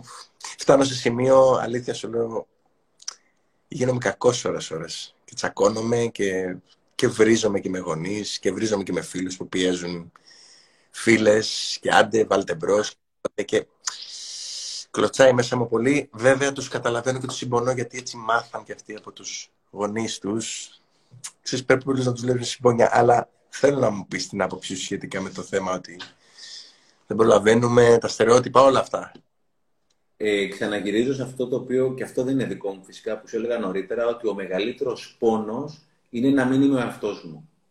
Έλεγε ο άλλος, δεν θυμάμαι που το έλεγε, Be yourself, everybody else is taken. Να είσαι ο εαυτός σου είναι μοναδικός, οι όλοι οι άλλοι ρόλοι είναι παρμένοι. Οπότε, εάν θέλω να κάνω παιδιά, θα κάνω παιδιά. Εάν δεν γουστάρω να κάνω παιδιά, δεν θα κάνω παιδιά. Εάν θέλω να παντρευτώ, θα παντρευτώ. Εάν δεν θέλω να παντρευτώ, δεν θα παντρευτώ. Εάν θέλω να είμαι straight, θα είμαι straight. Εάν θέλω να είμαι gay, θα είμαι gay. Αν θέλω να είμαι άθος, είναι δική μου η ζωή. Και ευτυχώς πια, σαν ζούμε σε ένα πολύ όχι τελείως, αλλά πολύ πιο ανεκτικό σύμπαν από ό,τι ήταν παλιότερα. Θυμάμαι παλιά, εγώ όταν ήμουνα στο δημοτικό στην Καλυθέα που μεγάλωσα, είχα έναν-δύο φίλους οι οποίοι ουσιαστικά ήταν οι γονείς τους ήταν χωρισμένοι. Στα 35 παιδιά ήμασταν, ήταν δύο παιδιά που ήταν οι γονείς χωρισμένοι. Τότε τα παιδιά αυτά ήταν δαχτυλοδεικτούμενα. Ναι. Δηλαδή τότε, πριν από 30, πριν από 40 χρόνια, ήταν, ήταν, ήταν πολύ κακό να είσαι χωρισμένος. Τώρα πια δυστυχώς ή ευτυχώς είναι κάτι το οποίο είναι πλήρως αποδεκτό. Παλιά, μια κοπέλα η οποία στα 28, 29, 30 δεν είχε κάνει παιδί, την εποχή της μάνας μου δηλαδή, ε, που η μαμά μου είναι τώρα 79 χρονών, Αλλά... ήταν γεροντοκόρη. Στα 30 γεροντοκόρη. Τώρα έχω φίλες που έχουν κάνει παιδιά στα 40, έχω και φίλοι που έχουν κάνει παιδιά στα 50. Είναι δική σου η ιστορία το πότε και αν θες να κάνεις παιδιά, δική σου και τους συντρόφους σου. Οπότε είναι καθαρά θέμα δικό σου σε ένα σύμπαν που υπάρχουν πάρα πολλά στερεότυπα, πρέπει, μήπω κτλ. Εγώ τώρα, Σάβα, που είμαι 52 χρονών, είμαι πολύ πιο fit και αθλητικός και νιώθω υγιής από ό,τι πριν από 15-20 χρόνια. Η ηλικία δηλαδή είναι ένα, ένα νούμερο. Το πόσο πραγματικά καλά είσαι, νιώθεις, αισθάνεσαι, κινείσαι, γυμνάζεσαι, όλο αυτό το πράγμα που λέμε, βγαίνει από μέσα. Οπότε ας μην βλέπουμε τα στερεότυπα, είναι πάρα πάρα πολύ άσχημα πράγματα και είναι ουσιαστικά είναι, είναι οι κλέφτες της χαράς τα στερεότυπα και οι συγκρίσεις και όλα αυτά είναι, είναι ομοί κλέφτε χαράς. Η χαρά και το, το μόνο στερεότυπο που έχω να υπακούσω είναι το τι πραγματικά θέλει η ψυχούλα μου. Και άσο όλου να κουρεύονται. Είτε ο πατέρας με τη μάνα μου, είτε ακόμα και η σχέση μου. Γιατί όταν εγώ θέλω να κάνω κάτι και το θέλω πάρα πολύ για μένα, ακόμα και να μου πει η Μαρία, το δικό μου το κορίτσι ότι όχι, από τη στιγμή που έχει να κάνει με το γράψιμο, με την αποστολή της ζωής μου, με κάτι το οποίο πραγματικά πρέπει να κάνω εγώ για να είμαι καλά, και το δικό μου το παιδί και το δικό μου τον άνθρωπο θα το γράψω κανονικά για να είμαι καλά. Γιατί δεν μπορώ να φέρω στη σχέση με τη Μαρία ή με τα παιδιά μου κάτι αν εγώ δεν είμαι καλά. Οπότε πρέπει πρώτα απ' όλα να ακούω το μέσα μου. Πέρα από στερεότυπο οτιδήποτε άλλο. Εντός εννοείται κανόνων ηθικής, έτσι, αλίμονο. Ναι. Αλλά είναι πολύ σημαντικό να ακούσει τη δική σου την ψυχούλα και τη δική σου τη φωνή, η οποία σου μιλάει και, by the way, κλείσε ραδιόφωνο, κλείσε τηλεόραση, κλείσε ίντερνετ, γιατί κάποια στιγμή αυτό το πράγμα σου μιλάει και μόνο στην ησυχία, σε αυτό το σόλο που κάνεις κάθε Κυριακή τρεις ώρες, θα ακούσεις και θα βουγκραστείς πραγματικά τον εαυτό σου. Ναι. Είχα διαβάσει κάπου, το είχε πει ο Σάρτρ νομίζω, λέει όταν, άσχετο, αλλά λίγο σχετικό, λέει όταν, όταν, όταν είσαι μόνος σου και δεν περνάς καλά, δεν ναι. έχεις καλή παρέα. Όταν είσαι μόνος σου και δεν περνάς καλά, δεν έχεις καλή παρέα. Να έχουμε καλή παρέα με τον εαυτό μας, άκου τη φωνή, γράψει τους όλους κανονικά, ξέρεις πού, όταν έχει να κάνει με το σκοπό της ζωής σου, είτε επαγγελματικό, είτε προσωπικό, αν θα κάνεις παιδιά, εάν δεν θα κάνεις παιδιά, είσαι εσύ και μόνο εσύ. Ήθελα να σου πω επίσης άλλο ένα κομμάτι που έχω φίλους και φίλες οι οποίοι βιάζονται να κάνουν παιδιά, λέει, για να τα χαρούμε, λέει, ενώ είμαστε μικροί, να μπορώ να παίζω μπάλα μαζί τους. Και τους εξηγώ λοιπόν ότι έτσι δεν ζείτε τη δική σας ζωή, τερματίζετε τη δική σας ζωή και ζείτε για τα παιδιά σας. Και λέω ότι γεννήθηκε κίνθια, είναι παιδί μου, το λατρεύω, θα το βοηθήσω να μεγαλώσει, θα του δώσω τα εφόδια, γιατί τώρα ξέρεις, το να να περπατάει, θα μάθει να τρώει. Όμως, έχω και δική μου ζωή, παιδιά, έτσι, μην το ξεχνάμε. Και στην τελική, κάποιος που μου λέει, θέλω να είμαι, λέει, 40 χρονών, λέει, να παίζω ποδόσφαιρο με το γιο μου. Και ποιος σου είπε, ρε φίλε, ότι το παιδί σου θα πάει 16-17 χρονών, θα θέλει να παίζει ποδόσφαιρο μαζί σου. Ναι. Δεν, δεν θα μπορείς να τρέξεις. Είσαι 52 και όχι απλά αθλείσαι. Είσαι σε καλύτερη κατάσταση από τριαντάριδες. Οπότε, κάντε παιδιά όταν το νιώσετε. Όχι επειδή πρέπει να έχετε το πρέπει, είναι, το, το, το, πρέπει είναι πολύ άσχημο και όταν κάνεις το πρέπει, στα αγγλικά υπάρχουν δύο πρέπει. Υπάρχει το I must για μένα και το I have to για τους άλλους. Ναι. Οπότε το I must, το μέσα πρέπει να το κάνω για μένα είναι ιερό. Το I have to επειδή ούτως ή άλλως θα το φάμε στη μάπα, στη δουλειά, σε κάποιες αναγκαστικές συνθήκες, οτιδήποτε άλλο και πρέπει πραγματικά κάποιες φορές να κάνουμε και αυτό το οποίο δεν θέλουμε, τουλάχιστον στον εαυτό σου μην τον υποχρεώνεις να κάνεις πολλά χάβτου, να κάνεις μόνο αυτό το οποίο πραγματικά είναι αναγκαία, αλλά να κάνεις τα δικά σου τα μάστ. Είναι πραγματικά ιερό. Και βλέπεις τους ανθρώπους, Σάβα, οι οποίοι κάνουν τα δικά τους τα μάστ και κάνουν αυτό το οποίο θέλουν, αλλά είναι ευτυχισμένοι, είναι χαρούμενοι, είναι υγιείς, είναι πετυχημένοι. Ναι. Στεφ, Θέλω να σε ρωτήσω κάτι. Δεν είμαι στο τετράδιο. Θέλω να μου πεις μια μεγάλη μαλακία που έχεις κάνει στη ζωή σου.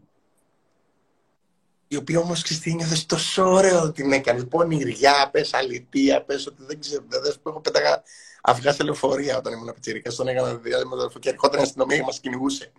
Δηλαδή κάτι που έκανες στη ζωή σου το οποίο ήταν αλητία, αλλά πραγματικά το χάρηκες πάρα πολύ. Ε, παλιά εγώ έβγαινα αρκετά και έπινα κιόλας. Ε, ναι. όταν ήμουν 27, 28, 29 κτλ. Και πραγματικά όταν πίνει ο άλλος, βλέπεις και τον πραγματικό του εαυτό. Ναι. Γιατί βγαίνει χαρά ή βγαίνει λύπη στην αγόρια. Ήταν λοιπόν ε, πριν από 20 κάτι χρόνια, είχαμε πάει σε ένα κλαμπάκι στην κλειφάδα εδώ πέρα. Είχα πει πολύ, είχα πει τόσο πολύ που είχα πραγματικά ξεχάσει, δηλαδή είχα αμνησία για 3-4 ώρες. Οπότε δεν ήξερα τι έκανα, αλλά έκανα όμορφα πράγματα. Οπότε μου λέγανε οι φίλοι μου ότι ήταν χειμώνας κιόλας. Είχα βγάλει το πουκάμισο από τη μέση και πάνω μου με το τζιν μόνο. Είχα τυλιχθεί σαν τον καλιγούλα με το τραπεζομάτιλο από το τραπέζι και γύρναγα στο μαγαζί, έτσι. Δεν θυμάμαι πραγματικά τι είχα κάνει, αλλά το έχω κάνει μέσα από την καρδιά μου, ρε φίλε. Πραγματικά έτσι. Και δεν είναι το καλύτερο πράγμα και απέχω από το αλκοόλ, προσέχω κτλ. Αλλά κάποιες μαλακίες πραγματικά που έχεις κάνει τις χαίρεσαι γιατί, γιατί είναι οι δικές σου μαλακίες και ναι. μόνο και θα βρεθούμε τα παιδιά μας και θα λέμε αυτές τις ιστορίες, ε, αξίζει που τις κάναμε και για να μην τις ξανακάνουμε κιόλας. Ναι, ρε, ναι, ρε, σε αλήθεια. Αυτό που να το έχεις χορτάσει, ρε, Αν δεν το έχεις χορτάσει, θα το ξανακάνεις. Ισχύει. Και μπορεί να σου βγει, ξέρεις. Μπορεί να σου βγει σε πολύ μεγάλη ηλικία να είναι αυτά τα αποθυμένα που λες, δεν το έκανα και να σου βγει πιο μετά. Καλό είναι ότι θα σου βγει. Τότε θα πω στην κόρη μου ότι με διώξαν το σχολείο τελευταίο μήνα της τρίτης Λυκείου ένα μήνα πριν αποφυτίσω για πάντα το σχολείο και δεν με έπαιρνε για ένα μήνα κανένα σχολείο. Έλα ρε. Ε, ναι, ναι, ναι. Είχε γίνει μια παρεξήγηση. Ε, Πενταήμερη και με διώξαν. Πότε, Ιούνιο δεν τελειώνει στο σχολείο. Τρίτη δεκα, πώς, δεν θυμάμαι. 15 Ιουνίου τελειώναμε και με, με διώξαν ουσιαστικά αρχές Μαΐου. Για ένα μήνα. Αλλαγή περιβάλλοντος. Αυτό ρε φίλε. Αυτό θέλει πολλά. Δεν θέλω να πω τη λέξη όταν θα έρθει η ώρα στην κόρη σου ή δημόσια να πεις την αλήθεια σου. Δηλαδή πρέπει να τα έχεις βρει πάρα πολύ καλά με τον εαυτό σου. προκειμένου να πεις στο παιδί σου κάποια στιγμή έκανα και αυτή μαλακία, που θεωρητικά δεν θα έπρεπε να το πούμε για να μην το κάνουμε. Μαλακίες. Θα κάνουν και τα παιδιά μας μαλακίες. Και όσο πιο πολύ νιώθουν την ασφάλεια όταν θα μας πούν κάτι να μην τα λογοκρίνουμε, τόσο πιο πολύ ανοιχτά θα είναι απέναντί μας. Γιατί αν έρθει η κόρη μου τώρα που είναι 12 χρονών και πραγματικά μου πει κάτι και την πιάσω εγώ με τη λογοκρισία και θα έπρεπε να κάνεις αυτό και εκείνο και δεν είναι σωστό, δεν θα μου το ξαναπεί. Ναι. Ενώ όταν μου πει κάτι, θα της πω σίγουρα τη γνώμη γιατί είμαι μπαμπάς, αλλά πιο σημαντικό είναι να καταλάβω και να νιώσω αυτό το οποίο θέλει να μου πει. Γιατί τα παιδιά δεν θέλουν άλλη κατήχηση. Πάλι ο Νατζέμι έλεγε, λέει, τα παιδιά είναι σπόροι. Αυτό που θέλουν είναι νερό και αγάπη. Εννοείται θέλουν όρια, αλλά βασικά θέλουν νερό και αγάπη. Είναι σαν σπόροι. Ξέρουν πολύ καλά τα παιδιά τι θα κάνουν. Και τα παιδιά είναι δικά τους, δεν είναι δικά μας παιδιά. Όταν γεννήθηκε η μεγάλη μου η κόρη, μου είχε πει η θεραπεύτριά μου, λέει να τη δεις όπως επιθυμεί και να σ' αρέσει. Μου είχε πει η θεραπεύτριά μου, να τη δεις όπως επιθυμεί Στεφανάκο, όπως επιθυμεί εκείνη και να σ' αρέσει. Που μέχρι τότε έκανα και εγώ τη μαλακία και έλεγα να τον δεις όπως επιθυμείς, μαλακία. Δεν, είναι, δεν εκτίμα σου το παιδί. Είναι δικό του. Εσύ εκεί πέρα να το αγαπάς, να το προστατεύσεις, να, να, να, και να τον βλέπεις να πραγματικά να ανθίζει και να φάει και τα μούτρα του. Δεν γίνεται να μην φάει τα μούτρα του. Τα παιδιά μας δεν μπορεί να είναι στο παλάτι και μέσα στο γυάλινο, την μπάλα κτλ. Θα φάνε τα μούτρα τους. Στέφανε, γνωρίζοντας το τι έχουμε περάσει όλη μας στη ζωή εμείς με το αντίθετο φίλο και ε, σε τι φάση έχουν υπάρξει και μου αρέσει που χαμογελάς και εγώ χαμογελάω.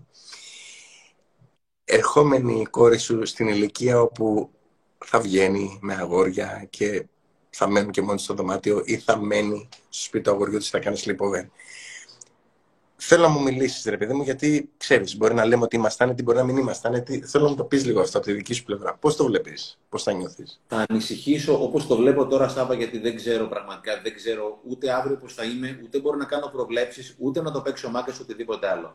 Τώρα που τα παιδιά μου είναι 12 και 9 και ουσιαστικά είναι σε μια διαφορετική ε, σφαίρα ασφάλειας, δεν βγαίνουν μόνοι στα βράδια κτλ., θα ανησυχήσω για τα παιδιά μόνο για θέματα πραγματικά που έχουν να κάνουν με τη ζωή τους, να προσέχουν ε, αυτοκίνητα, μηχανές και τέτοια. Το αν τα παιδιά μου τώρα πάρουν ναρκωτικά, ουσίες ή οτιδήποτε άλλο, θεωρώ και δεν είμαι απόλυτος ότι είναι το μήλο κάτω από τη μιλιά και πραγματικά όσο εμείς είμαστε ακόμα στα πόδια μας, τόσο και τα παιδιά μας θα στέκονται στα πόδια τους και δεν θα χρειάζεται να πάρουν κάποια δεκανίκια, ό,τι να είναι και τα δεκανίκια αυτά. Οπότε δεν ανησυχώ τόσο πολύ για τα παιδιά μου, θα ανησυχούσα μόνο για θέματα ασφάλειας, ε, ζωής ή χτύπα ξύλο θανάτου, οτιδήποτε άλλο.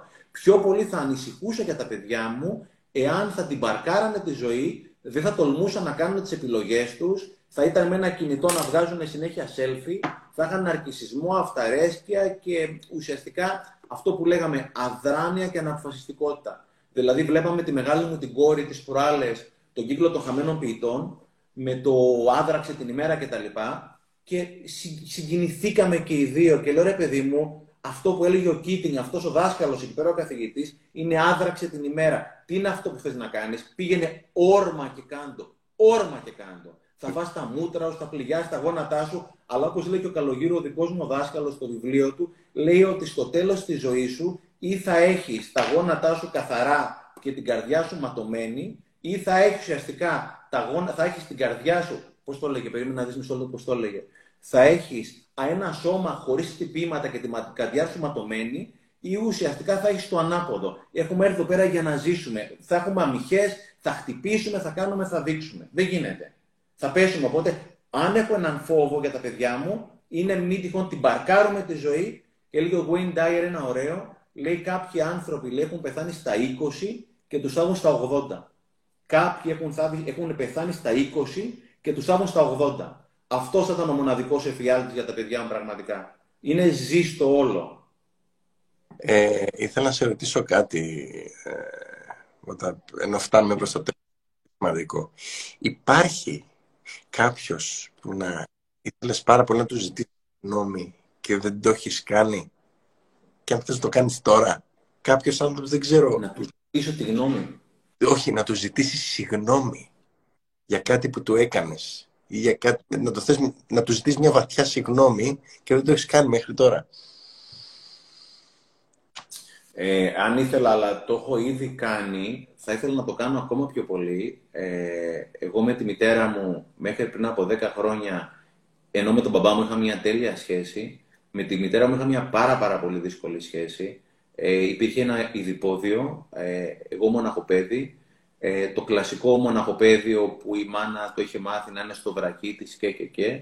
Η μάνα μου ήταν πάντα δυσαρεστημένη με όλες τις σχέσεις, με όλες τις γκόμενες, ήταν πάντα μια άρνηση και και και. Και ήμουνα κι εγώ μια άρνηση απέναντι στη μάνα μου. Οπότε μέχρι τα 40 μου χρόνια που άρχισα να δουλεύω με την ψυχοθεραπεία, είχα μια πάρα πάρα πολύ κακή σχέση με τη μητέρα μου. Πολύ και συχνά ήμουν και πάρα πολύ άδικος και πολύ σκληρός. Ε, τώρα που η μαμά μου είναι πιο μεγάλη, αλλά είναι πάρα πολύ fit, πηγαίνει στα κολυμβητήρια, τώρα τα κλείσανε βέβαια, καθλείται, κάνει, δείχνει και φαίνεται πολύ πιο νέα από ό,τι είναι. Την αγαπάω, την προσέχω πάρα πολύ και ειδικά από τότε που χάσαμε τον μπαμπά, είμαι ακόμα, ακόμα πιο κοντά, κοντά στη μητέρα μου. Αλλά αν έπρεπε να πω μια συγγνώμη, θα ήταν ακόμα μια μεγαλύτερη συγγνώμη για το πόσο σκληρά και εγώ τη συμπεριφέρθηκα επί σειρά ετών άδικα, γιατί ξέρεις Άβα, μόνο όταν είσαι γίνεις γονιός καταλαβαίνεις όλα αυτά που έχουν περάσει οι γονείς μας για να μας μεγαλώσουν εδώ πέρα. Είναι πολύ εύκολο να κρίνω τον πατέρα μου, τη μάνα μου. Είναι πολύ πιο δύσκολο να κατανοήσω όντας ο ίδιος γονιός. Οπότε, εάν ήθελα να πω μια ακόμα μεγαλύτερη συγγνώμη, θα ήταν στη μανούλα μου μόνο, που ευτυχώς την έχω κοντά μου και είμαστε πολύ πολύ κοντά. Και μια ακόμα μεγαλύτερη συγγνώμη για όλα αυτά τα πράγματα τότε που άθελά μου τη είπα ή δεν τη είπα. Τι ώρα στην προσέγγιση. Του έχω δύο πράγματα πριν κλείσουμε με τη σειρά. Το πρώτο. Αυτή τη στιγμή είναι 939 άτομα. Θα μπορούσε να είναι 100.000, θα μπορούσε να είναι ένας. Και αυτόν τον έναν λοιπόν. Τι θες να πεις μέσα από την καρδιά σου σε αυτό το ένα άτομο. Σε αυτούς τους 939. Σε αυτούς τέλος πάντων. Do it. Do it. Do it. Do it. Θεωρώ ότι το πιο έξυπνο σλόγγαν που γράφτηκε ποτέ είναι της Nike. Do it. Τι είναι αυτό, do it. Εάν αυτό, αυτό που φωνάζω συνέχεια στις ομιλίες μου, Σάβα, είναι ότι όταν είσαι ανάμεσα στο να κάνεις ή να μην κάνεις κάτι, όταν είσαι ανάμεσα στο να κάνω το α ή να μην το κάνω, εάν αυτό το α είναι εντός ηθικής και αν δεν είναι παρορμητικό, κάντε. Κάντε, κάντε, κάντε, κάντε, δεν έχει σημασία. Αύριο μπορεί να μείνεις εδώ. Ναι. Σε μία ώρα μπορεί να μείνεις εδώ. Κάντο, κάντο φιλαράκι από τη στιγμή που, γιατί μέσα μας η καρδιά μας, Άβα, ξέρει πολύ καλά τι είναι αυτό που θέλουμε να κάνουμε. Απλώς κολώνουμε πολλές φορές. Βγάλ το, ο φόβος είναι ψεύτης. Ο φόβος είναι μια πόρτα. Όλοι θα... Δεν υπάρχει άνθρωπος που να μην φοβάται ή όχι. Υπάρχει άνθρωπος που να ανοίξει την πόρτα που θα ανοίξει και κάποιος που δεν θα ανοίξει την πόρτα. Άνοιξε την αδυγαμένη την πόρτα. Και μέσα θα δεις ότι ο δράκος, το λέει Βένα Καλογύρω αυτό, ο δράκος στο φως δεν έχει δύναμη.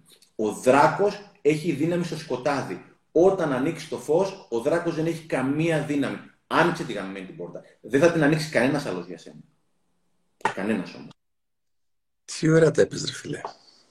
Τι ώρα. Να σου πω κάτι. Τι ώρα που βρεθήκαμε και φάγαμε και τα είπαμε και έγινε αυτό το live. Όχι για τον κόσμο. Πρώτα απ' όλα πήρα εγώ από σένα, να ξέρεις. εγώ από σένα, φίλε. Σάβα μου και εγώ από σένα, ειλικρινά. Κάτι τελευταίο πολύ σημαντικό γιατί εσύ ξέρεις καλύτερα. Πώς αποθηκεύεται το live. Άρα, όταν, όταν θα το κλείσεις, ναι. θα, σου ζητά, θα σου ζητήσει να το αποθηκεύσεις στο IGTV. Ναι. Ε, το κλείνει, θα πατήσει το χ και θα σου ζητήσει δύο όψιο, θα σου ζητήσει μια όψιο να το κάνει save. Κάνει save, βάζεις ένα ονοματάκι και θα είναι στο προφίλ σου για να το ξαναδούμε. Θα το προσπαθήσω. Αν δεν μου βγει, Ζητώ συγγνώμη τα πολικά, δεν μου βγήκε. Θα τα ξαναπούμε με τον Στέφανο κάποια στιγμή. Αγορίνα όμω, χάρηκα πάρα πάρα πολύ και σε ευχαριστώ πολύ που πραγματικά. Και εγώ. Και εγώ και νομίζω ότι χάρηκε και ο κόσμος που ήταν εδώ μαζί μας, ε, ανυπομονούσε. Ε, έλεγε Πού είναι αυτός ο Στέφανος, Πού το βιβλίο, βιβλίο, φέρτον. Ήρθες, χάρηκα πολύ, είσαι πολύ λαμπερός τύπος. Ξέρω ότι είναι και ωραίο το φως πάνω από το. Ναι, ναι, ναι, ναι, ναι, εδώ πέρα, full, full. Αγαπημένα μου, σε φιλώ, σε αγαπώ πολύ. Σας αγαπώ όλους όσους μείνατε μέχρι το τέλος εδώ, και ας μην μείνατε και να φύγατε. Όλη μου την αγάπη, πολλά φιλιά. Αποθηκεύω να υπάρχει πάντα αυτό το ντοκουμέντο και θα τα ξαναπούμε, φιλάρακια, έτσι. Λοιπόν, καλό βράδυ σε όλους. Bye, Στέφανε. Thank you. Καλό βράδυ. Καλό βράδυ, φίλε.